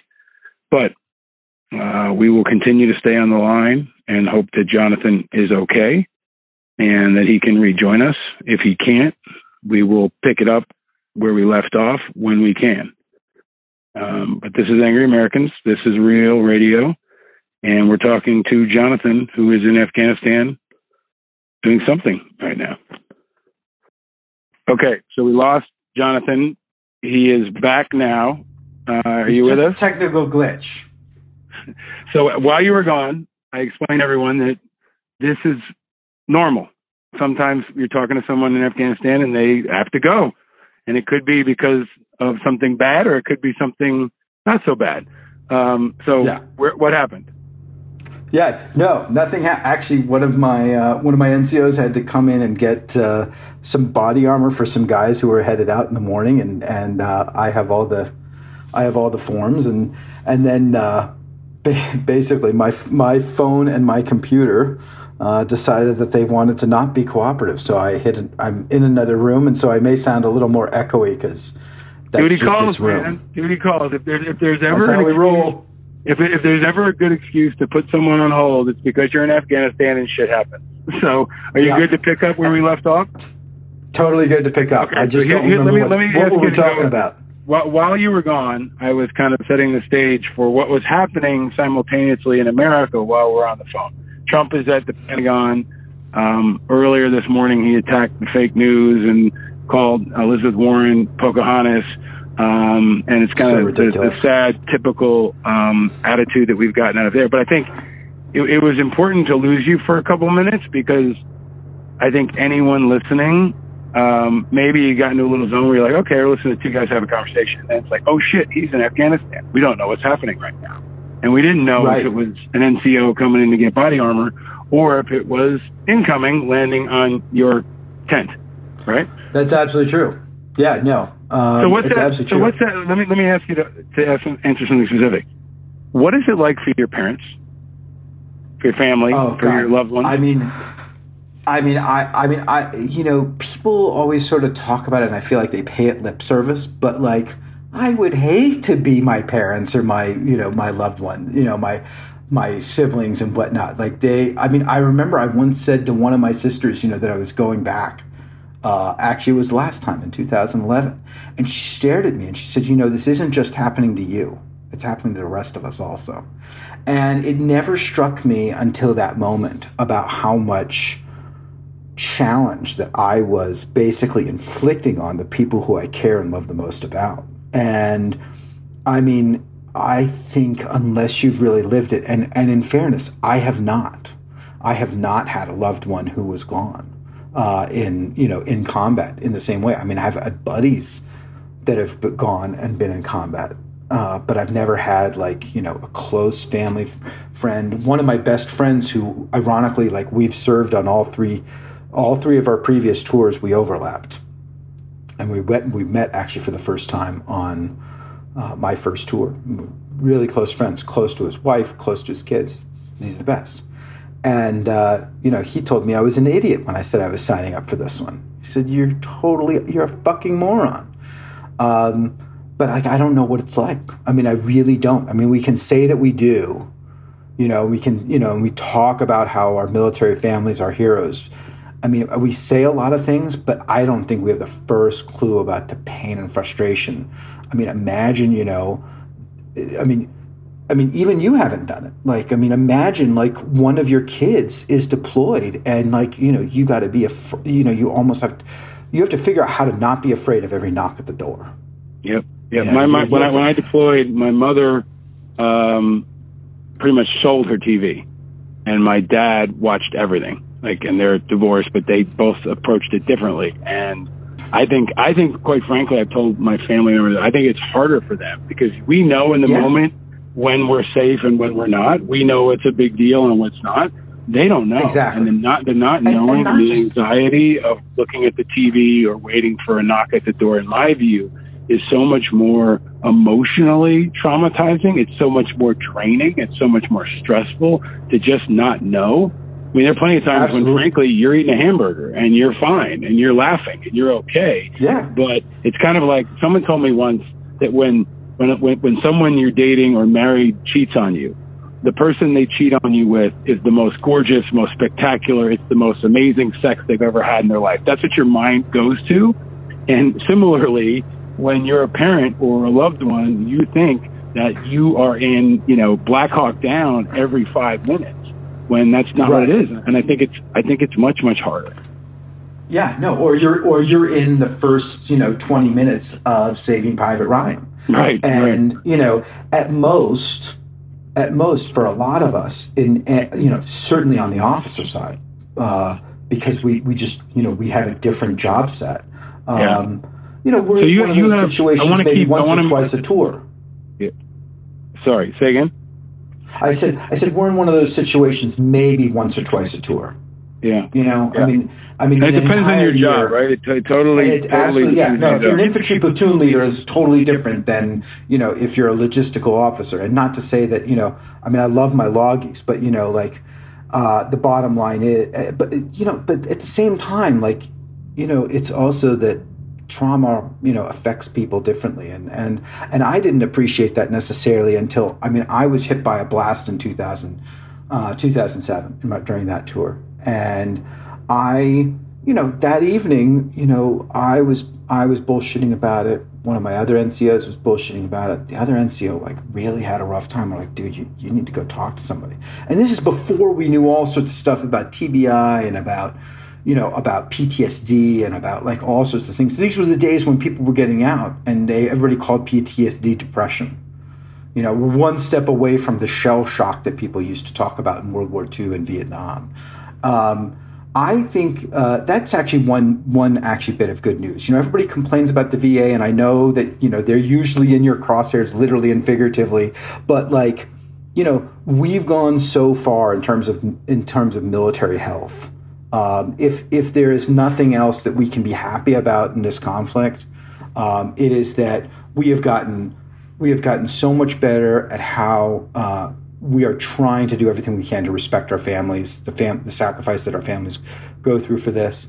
We are so much better at how we honor our fallen than we ever have been in any war.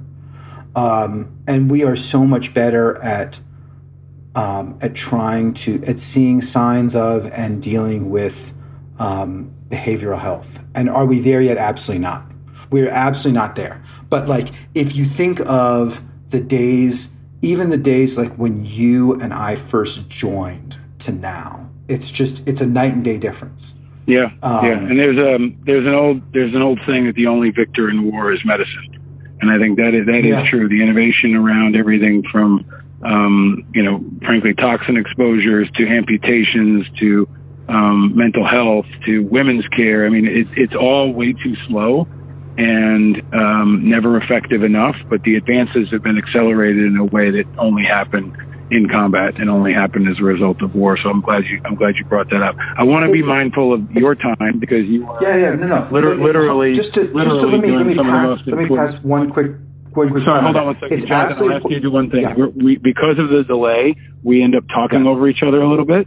And so Oh, for folks listening, I'll ask for your patience on that. But um, I'll Sorry. try to be a little bit more deliberate in my pauses. If you can be a little bit more deliberate in yours, I think it'll help.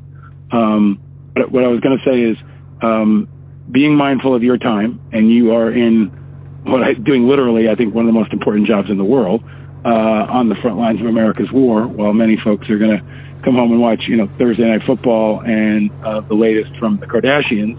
Um, I want to make sure I do ask you, you know, the other um, base core question of this show, which is which is Jonathan, and I'm going to play Jonathan X. Jonathan X, what makes you angry?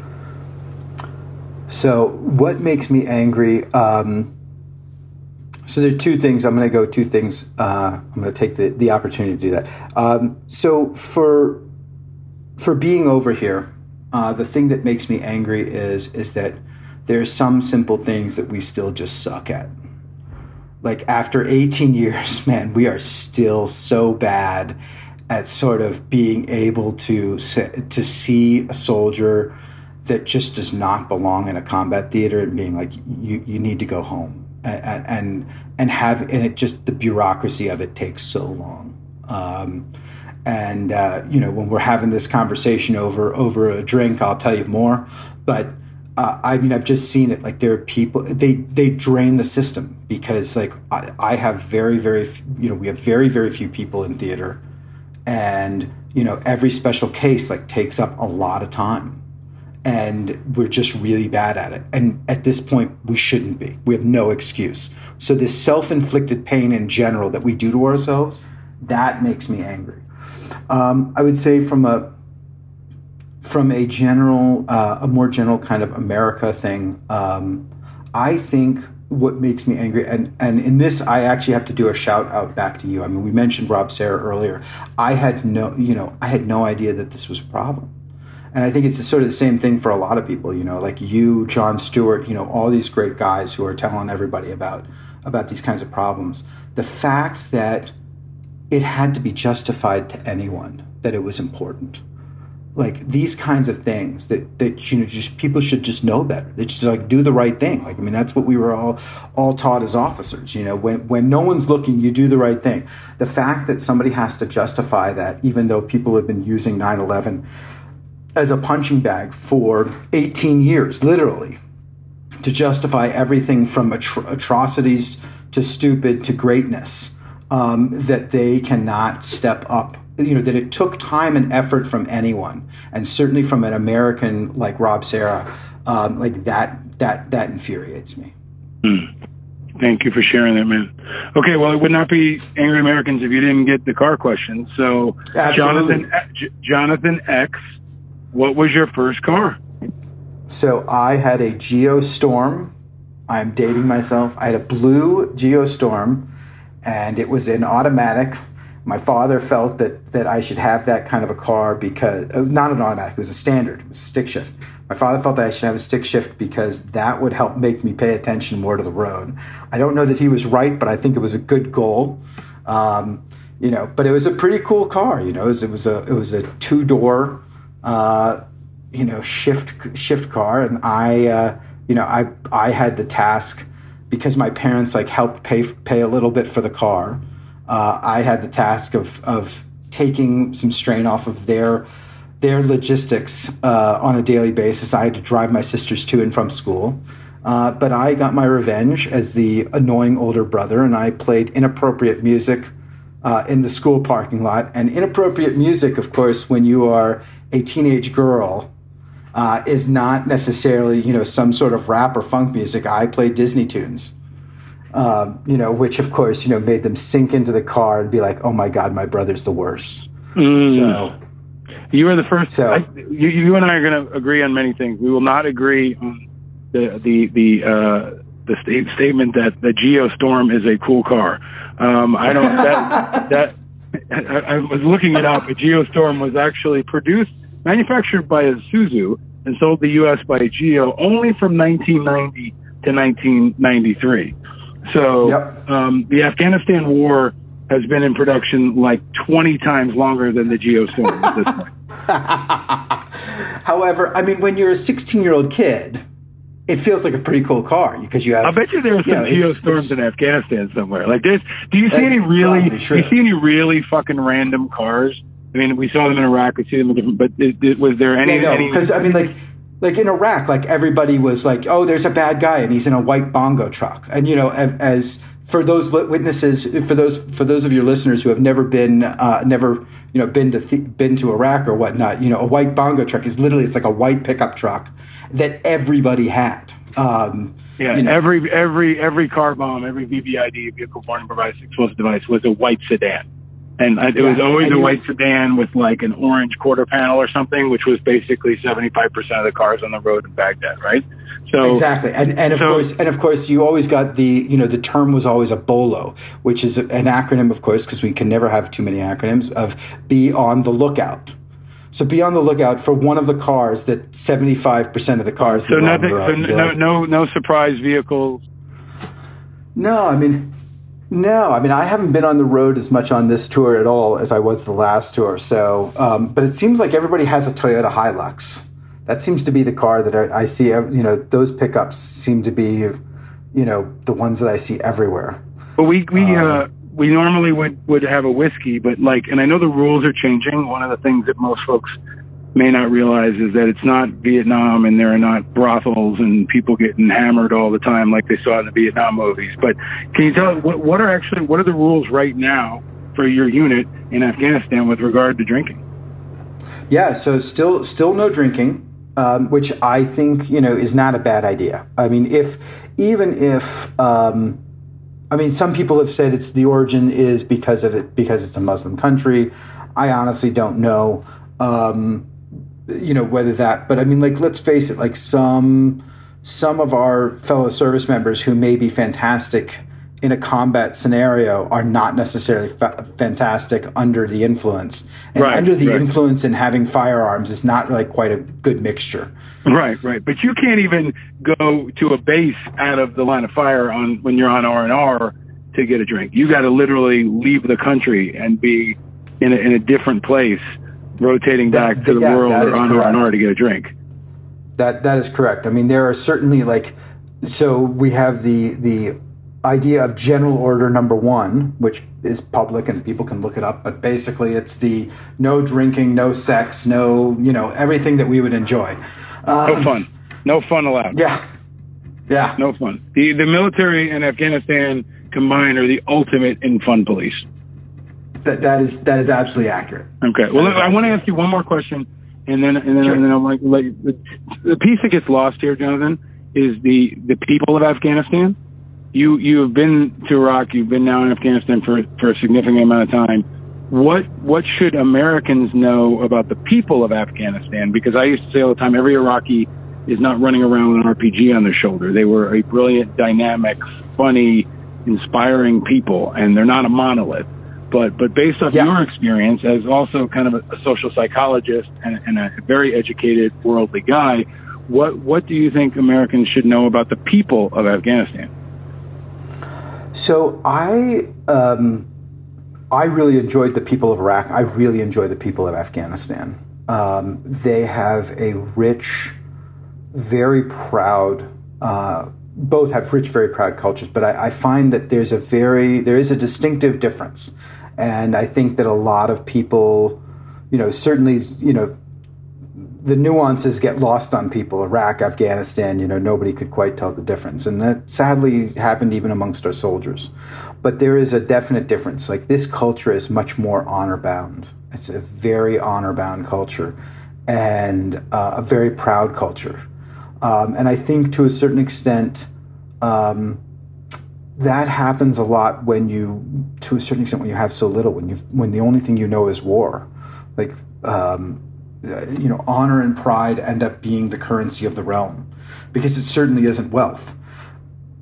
Um, I, so I would say that uh, there is a warmth to um, to the Afghan people that is um, very sincere uh, and very sweet. And and you know, I mean, I unlike you. I mean, you were raised on Long Island. eh, You know, in a in a blue collar family. I know. I was raised in Iowa. You know, in a very rural Upstate is setting. very different from Long Island. Upstate New York is very different from Long Island. It's as different from Long Island as Afghanistan is from Iraq. So I must correct you on that one.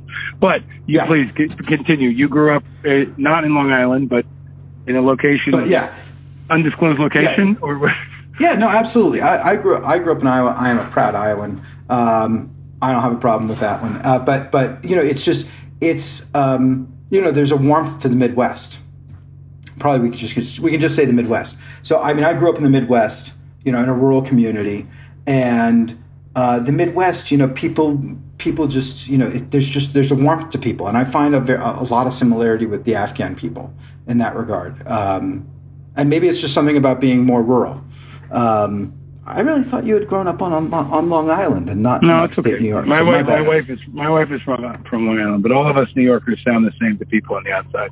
Um, to- and and Yeah, Trump's you, kind of ruined you, it. you Trump's- accuse us Trump's from of being from, from everybody. flyover states, so No, but it, I think it's, it's a really powerful theme there. I mean, it, it's I think that's a that's a sharp analysis. There's almost um, the people of Afghanistan. It's almost like a samurai culture, or almost like a you know a cowboy culture, something that we could probably relate to in the Midwest, or you know the frontiersman, or the Western American culture, or even the Canadian culture. There's a purity to it that's so connected to the land and connected to the grit that defines Afghanistan. I mean, people of Afghanistan are more like the people of Texas than probably most people would imagine, right?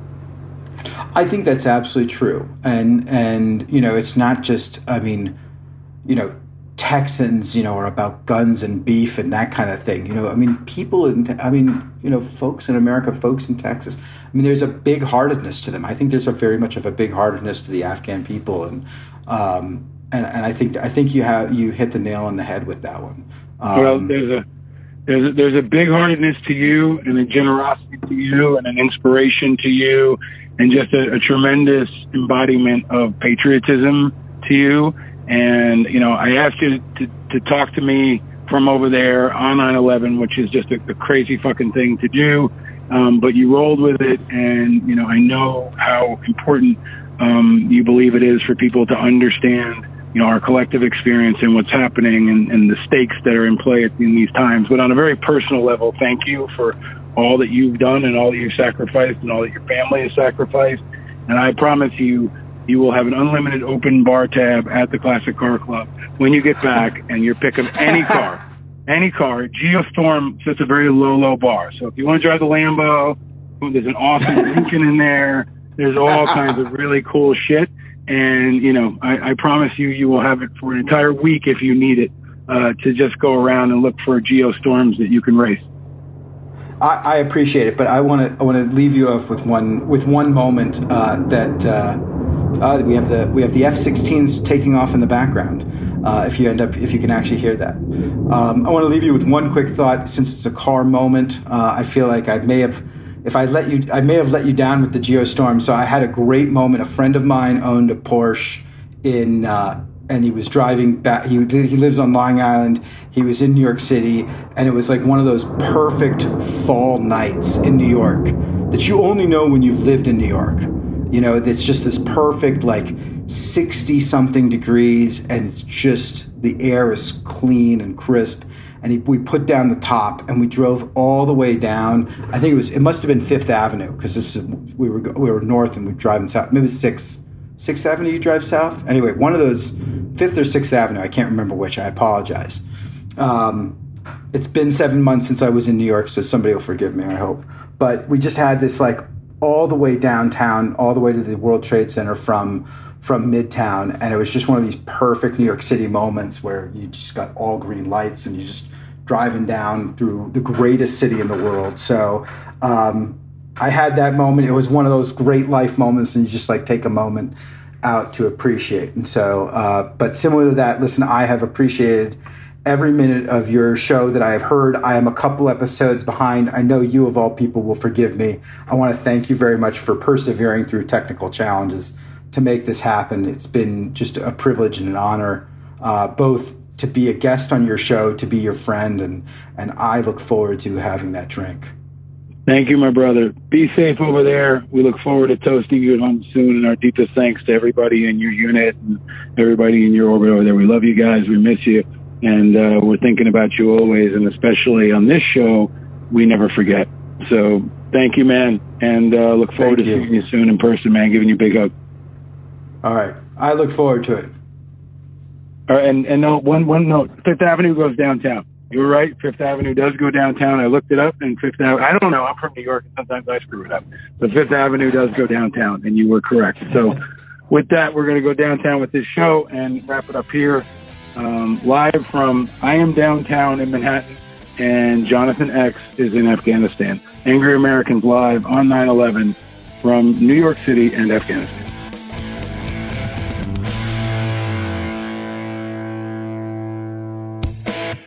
This episode is brought to you by Shopify. Do you have a point of sale system you can trust, or is it a real POS? You need Shopify for retail. From accepting payments to managing inventory, Shopify POS has everything you need to sell in person. Go to shopify.com slash system, all lowercase, to take your retail business to the next level today. That's shopify.com slash system.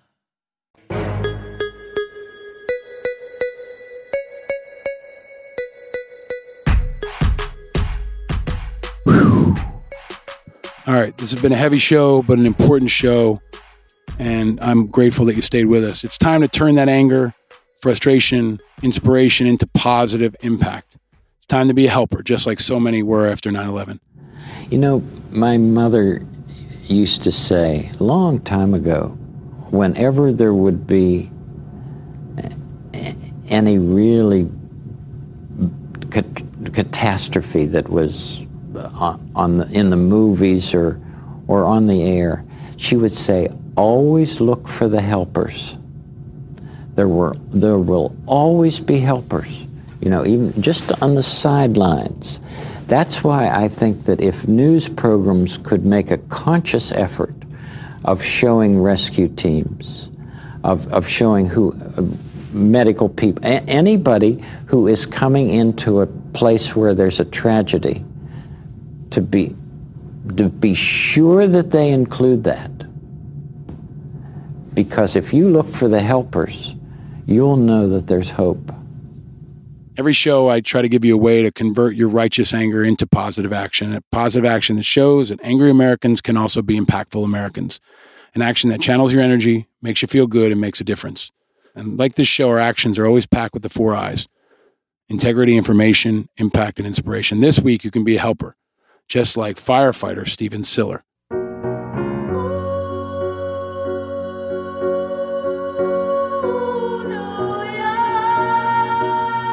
Firefighter Stephen Siller was the youngest of seven children born to May and George Siller. At the age of eight, Stephen lost his father, and a year and a half later, his mother passed, leaving him an orphan to be raised by his older siblings. And he went through a period of struggle, but had the love of his siblings and the values instilled in him by his parents, and he grew up to be an extraordinary guy, and a firefighter. And more than most, he knew that time was precious, and he accomplished a lot in his 34 years. On September 11, 2001, Stephen Siller, who was assigned to Brooklyn Squad 1, had just finished his shift and was on his way to play golf with his brothers when he got word over his scanner of a plane hitting the North Tower of the World Trade Center. When he heard the news, Siller called his wife Sally and asked her to tell his brothers that he'd catch up with them later. He returned to Squad 1 to get his gear. He drove his truck into the entrance of the Brooklyn Battery Tunnel, but it was closed for security. Determined to carry out his duty, he strapped 60 pounds of gear on his back and he raced on foot through the tunnel to the Twin Towers, where he gave up his life helping others. Stephen had everything to live for a great wife, five wonderful children, a devoted family, great friends. His parents were lay Franciscans, and he grew up under the guiding philosophy of St. Francis of Assisi, whose encouraging and inspirational phrase were the words that Stephen lived by While we have time, let us do good. Stephen's life and his heroic death are a reminder to all of us to live life to the fullest and spend our time on earth here doing good. That's his legacy. The mission of the Stephen Siller Tunnel to Towers Foundation is to honor the sacrifice of Stephen Siller, who laid down his life to help others. They also honor military and first responders who continue to make the supreme sacrifice of life and limb for our country. Every year, the Tunnel to Towers Foundation does a national run, walk, and climb series created to retrace the final footsteps of Stephen Siller. After he strapped on his gear and ran through the Hugh L. Carey Tunnel, formerly known as the Brooklyn Battery Tunnel, to the Twin Towers. This run, walk, climb series pays homage to all the first responders and service members who made and continue to make extraordinary sacrifices in the line of duty. The Siller Foundation helps fallen first responders. When cops or firefighters go down, they step up. And the Fallen First Responder Home Program pays off the remaining mortgages for families left behind when a firefighter or cop is killed in the line of duty. Tunnel of Towers deploys a quick response team to provide immediate support. I've seen it. I know the family. I've seen the work. Time and time again, they do the job. And they also support Gold Star families and vets. Their signature event is the Tunnel to Towers 5K in New York. It's September 29th at 9:30 a.m. I do it almost every year and I invite you to join us here in New York. But you don't have to be in New York City. In the next few weeks they have runs happening all across the country and all around the world. From Kandahar in Afghanistan to Biloxi, Mississippi, Sioux City, Iowa, Salt Lake City, Utah, Vero Beach, Florida. You can run, you can walk, you can raise money, or you can just spread the word. Go to tunnel2towers.org. Tunnel, the number two towers.org. In 2018, they hosted 55 walks, runs, and tower climbs. And in 2019, they want to expand all across the country from Cleveland to Richmond to Perry, Georgia, and hopefully a city near you. So check out the listings and find a Tunnel to Towers 5K walk or tower climb near you. Or you can just help raise money or spread the word. Get out there, run, walk, holler, do something. Be a helper.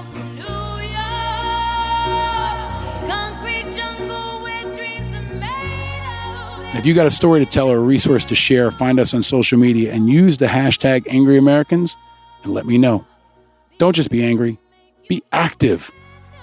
And never forget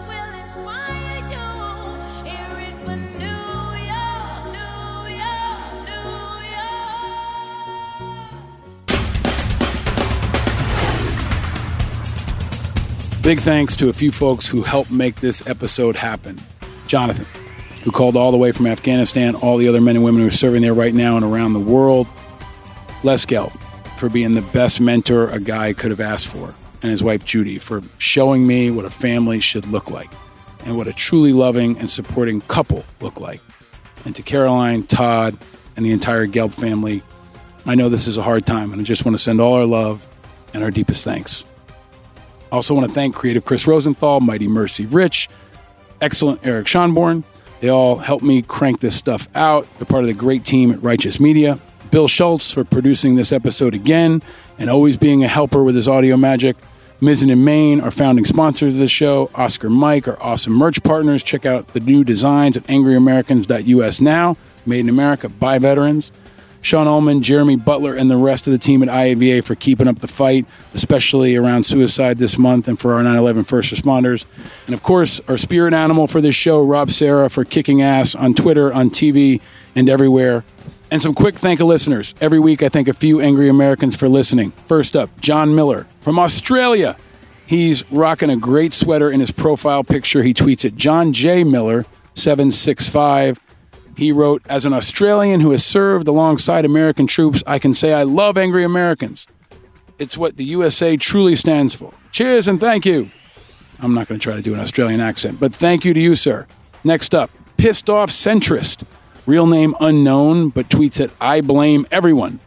He or she is a voter forced to join Twitter to converse with my elected officials, research nerd, red tape translator, potential cat lady. Okay, I guess it's a woman, uh, and forgotten Gen Xer. Uh, pissed off centrist tweeted, I loved listening last week's show on my way back home after evacuation. Thanks also to the shout out for military bases you mentioned that are evacuated. You got it, pissed off centrist. Thank you. And lastly, Joe Hippelman, co founder of Assault Forward. He's from Maryland. He is a passionate, focused, and dedicated marketing leader. I've known Joe for a long time. Uh, he has over a thousand days of combat experience, and he runs Assault Forward, which is awesome. Assault Forward is accessories and apparel for veterans and patriotic Americans, made in the USA, 100% veteran owned and operated. So check them out. Uh, and he said he was watching his friend and advocate me on CNN discuss the issues of the day. To hear more, listen to his insightful podcast, Angry Americans. If you're not angry, you're not paying attention. Word. Thank you, Joel, and thank you to all of you who tweet. Uh, I see you and I appreciate you. And always, as always, thanks to my family, my wife, and my two amazing boys, especially this week. This week, we again hosted a dinner that we host every year on 9 11, and it's a celebration of life dinner. And my wife and now the two boys are the hosts with me, and they make everyone feel at home and feel happy. And they remind everyone what life is all about. You guys, you're my reason for everything.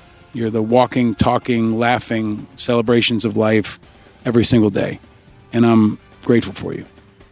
And last night, my family went on to our roof to look at the 9 11 lights. You can see them from my son's window. And he asked me what they were. And I tried to explain to him that the two big buildings used to be there. But I also told him it was the day that firefighters were very brave.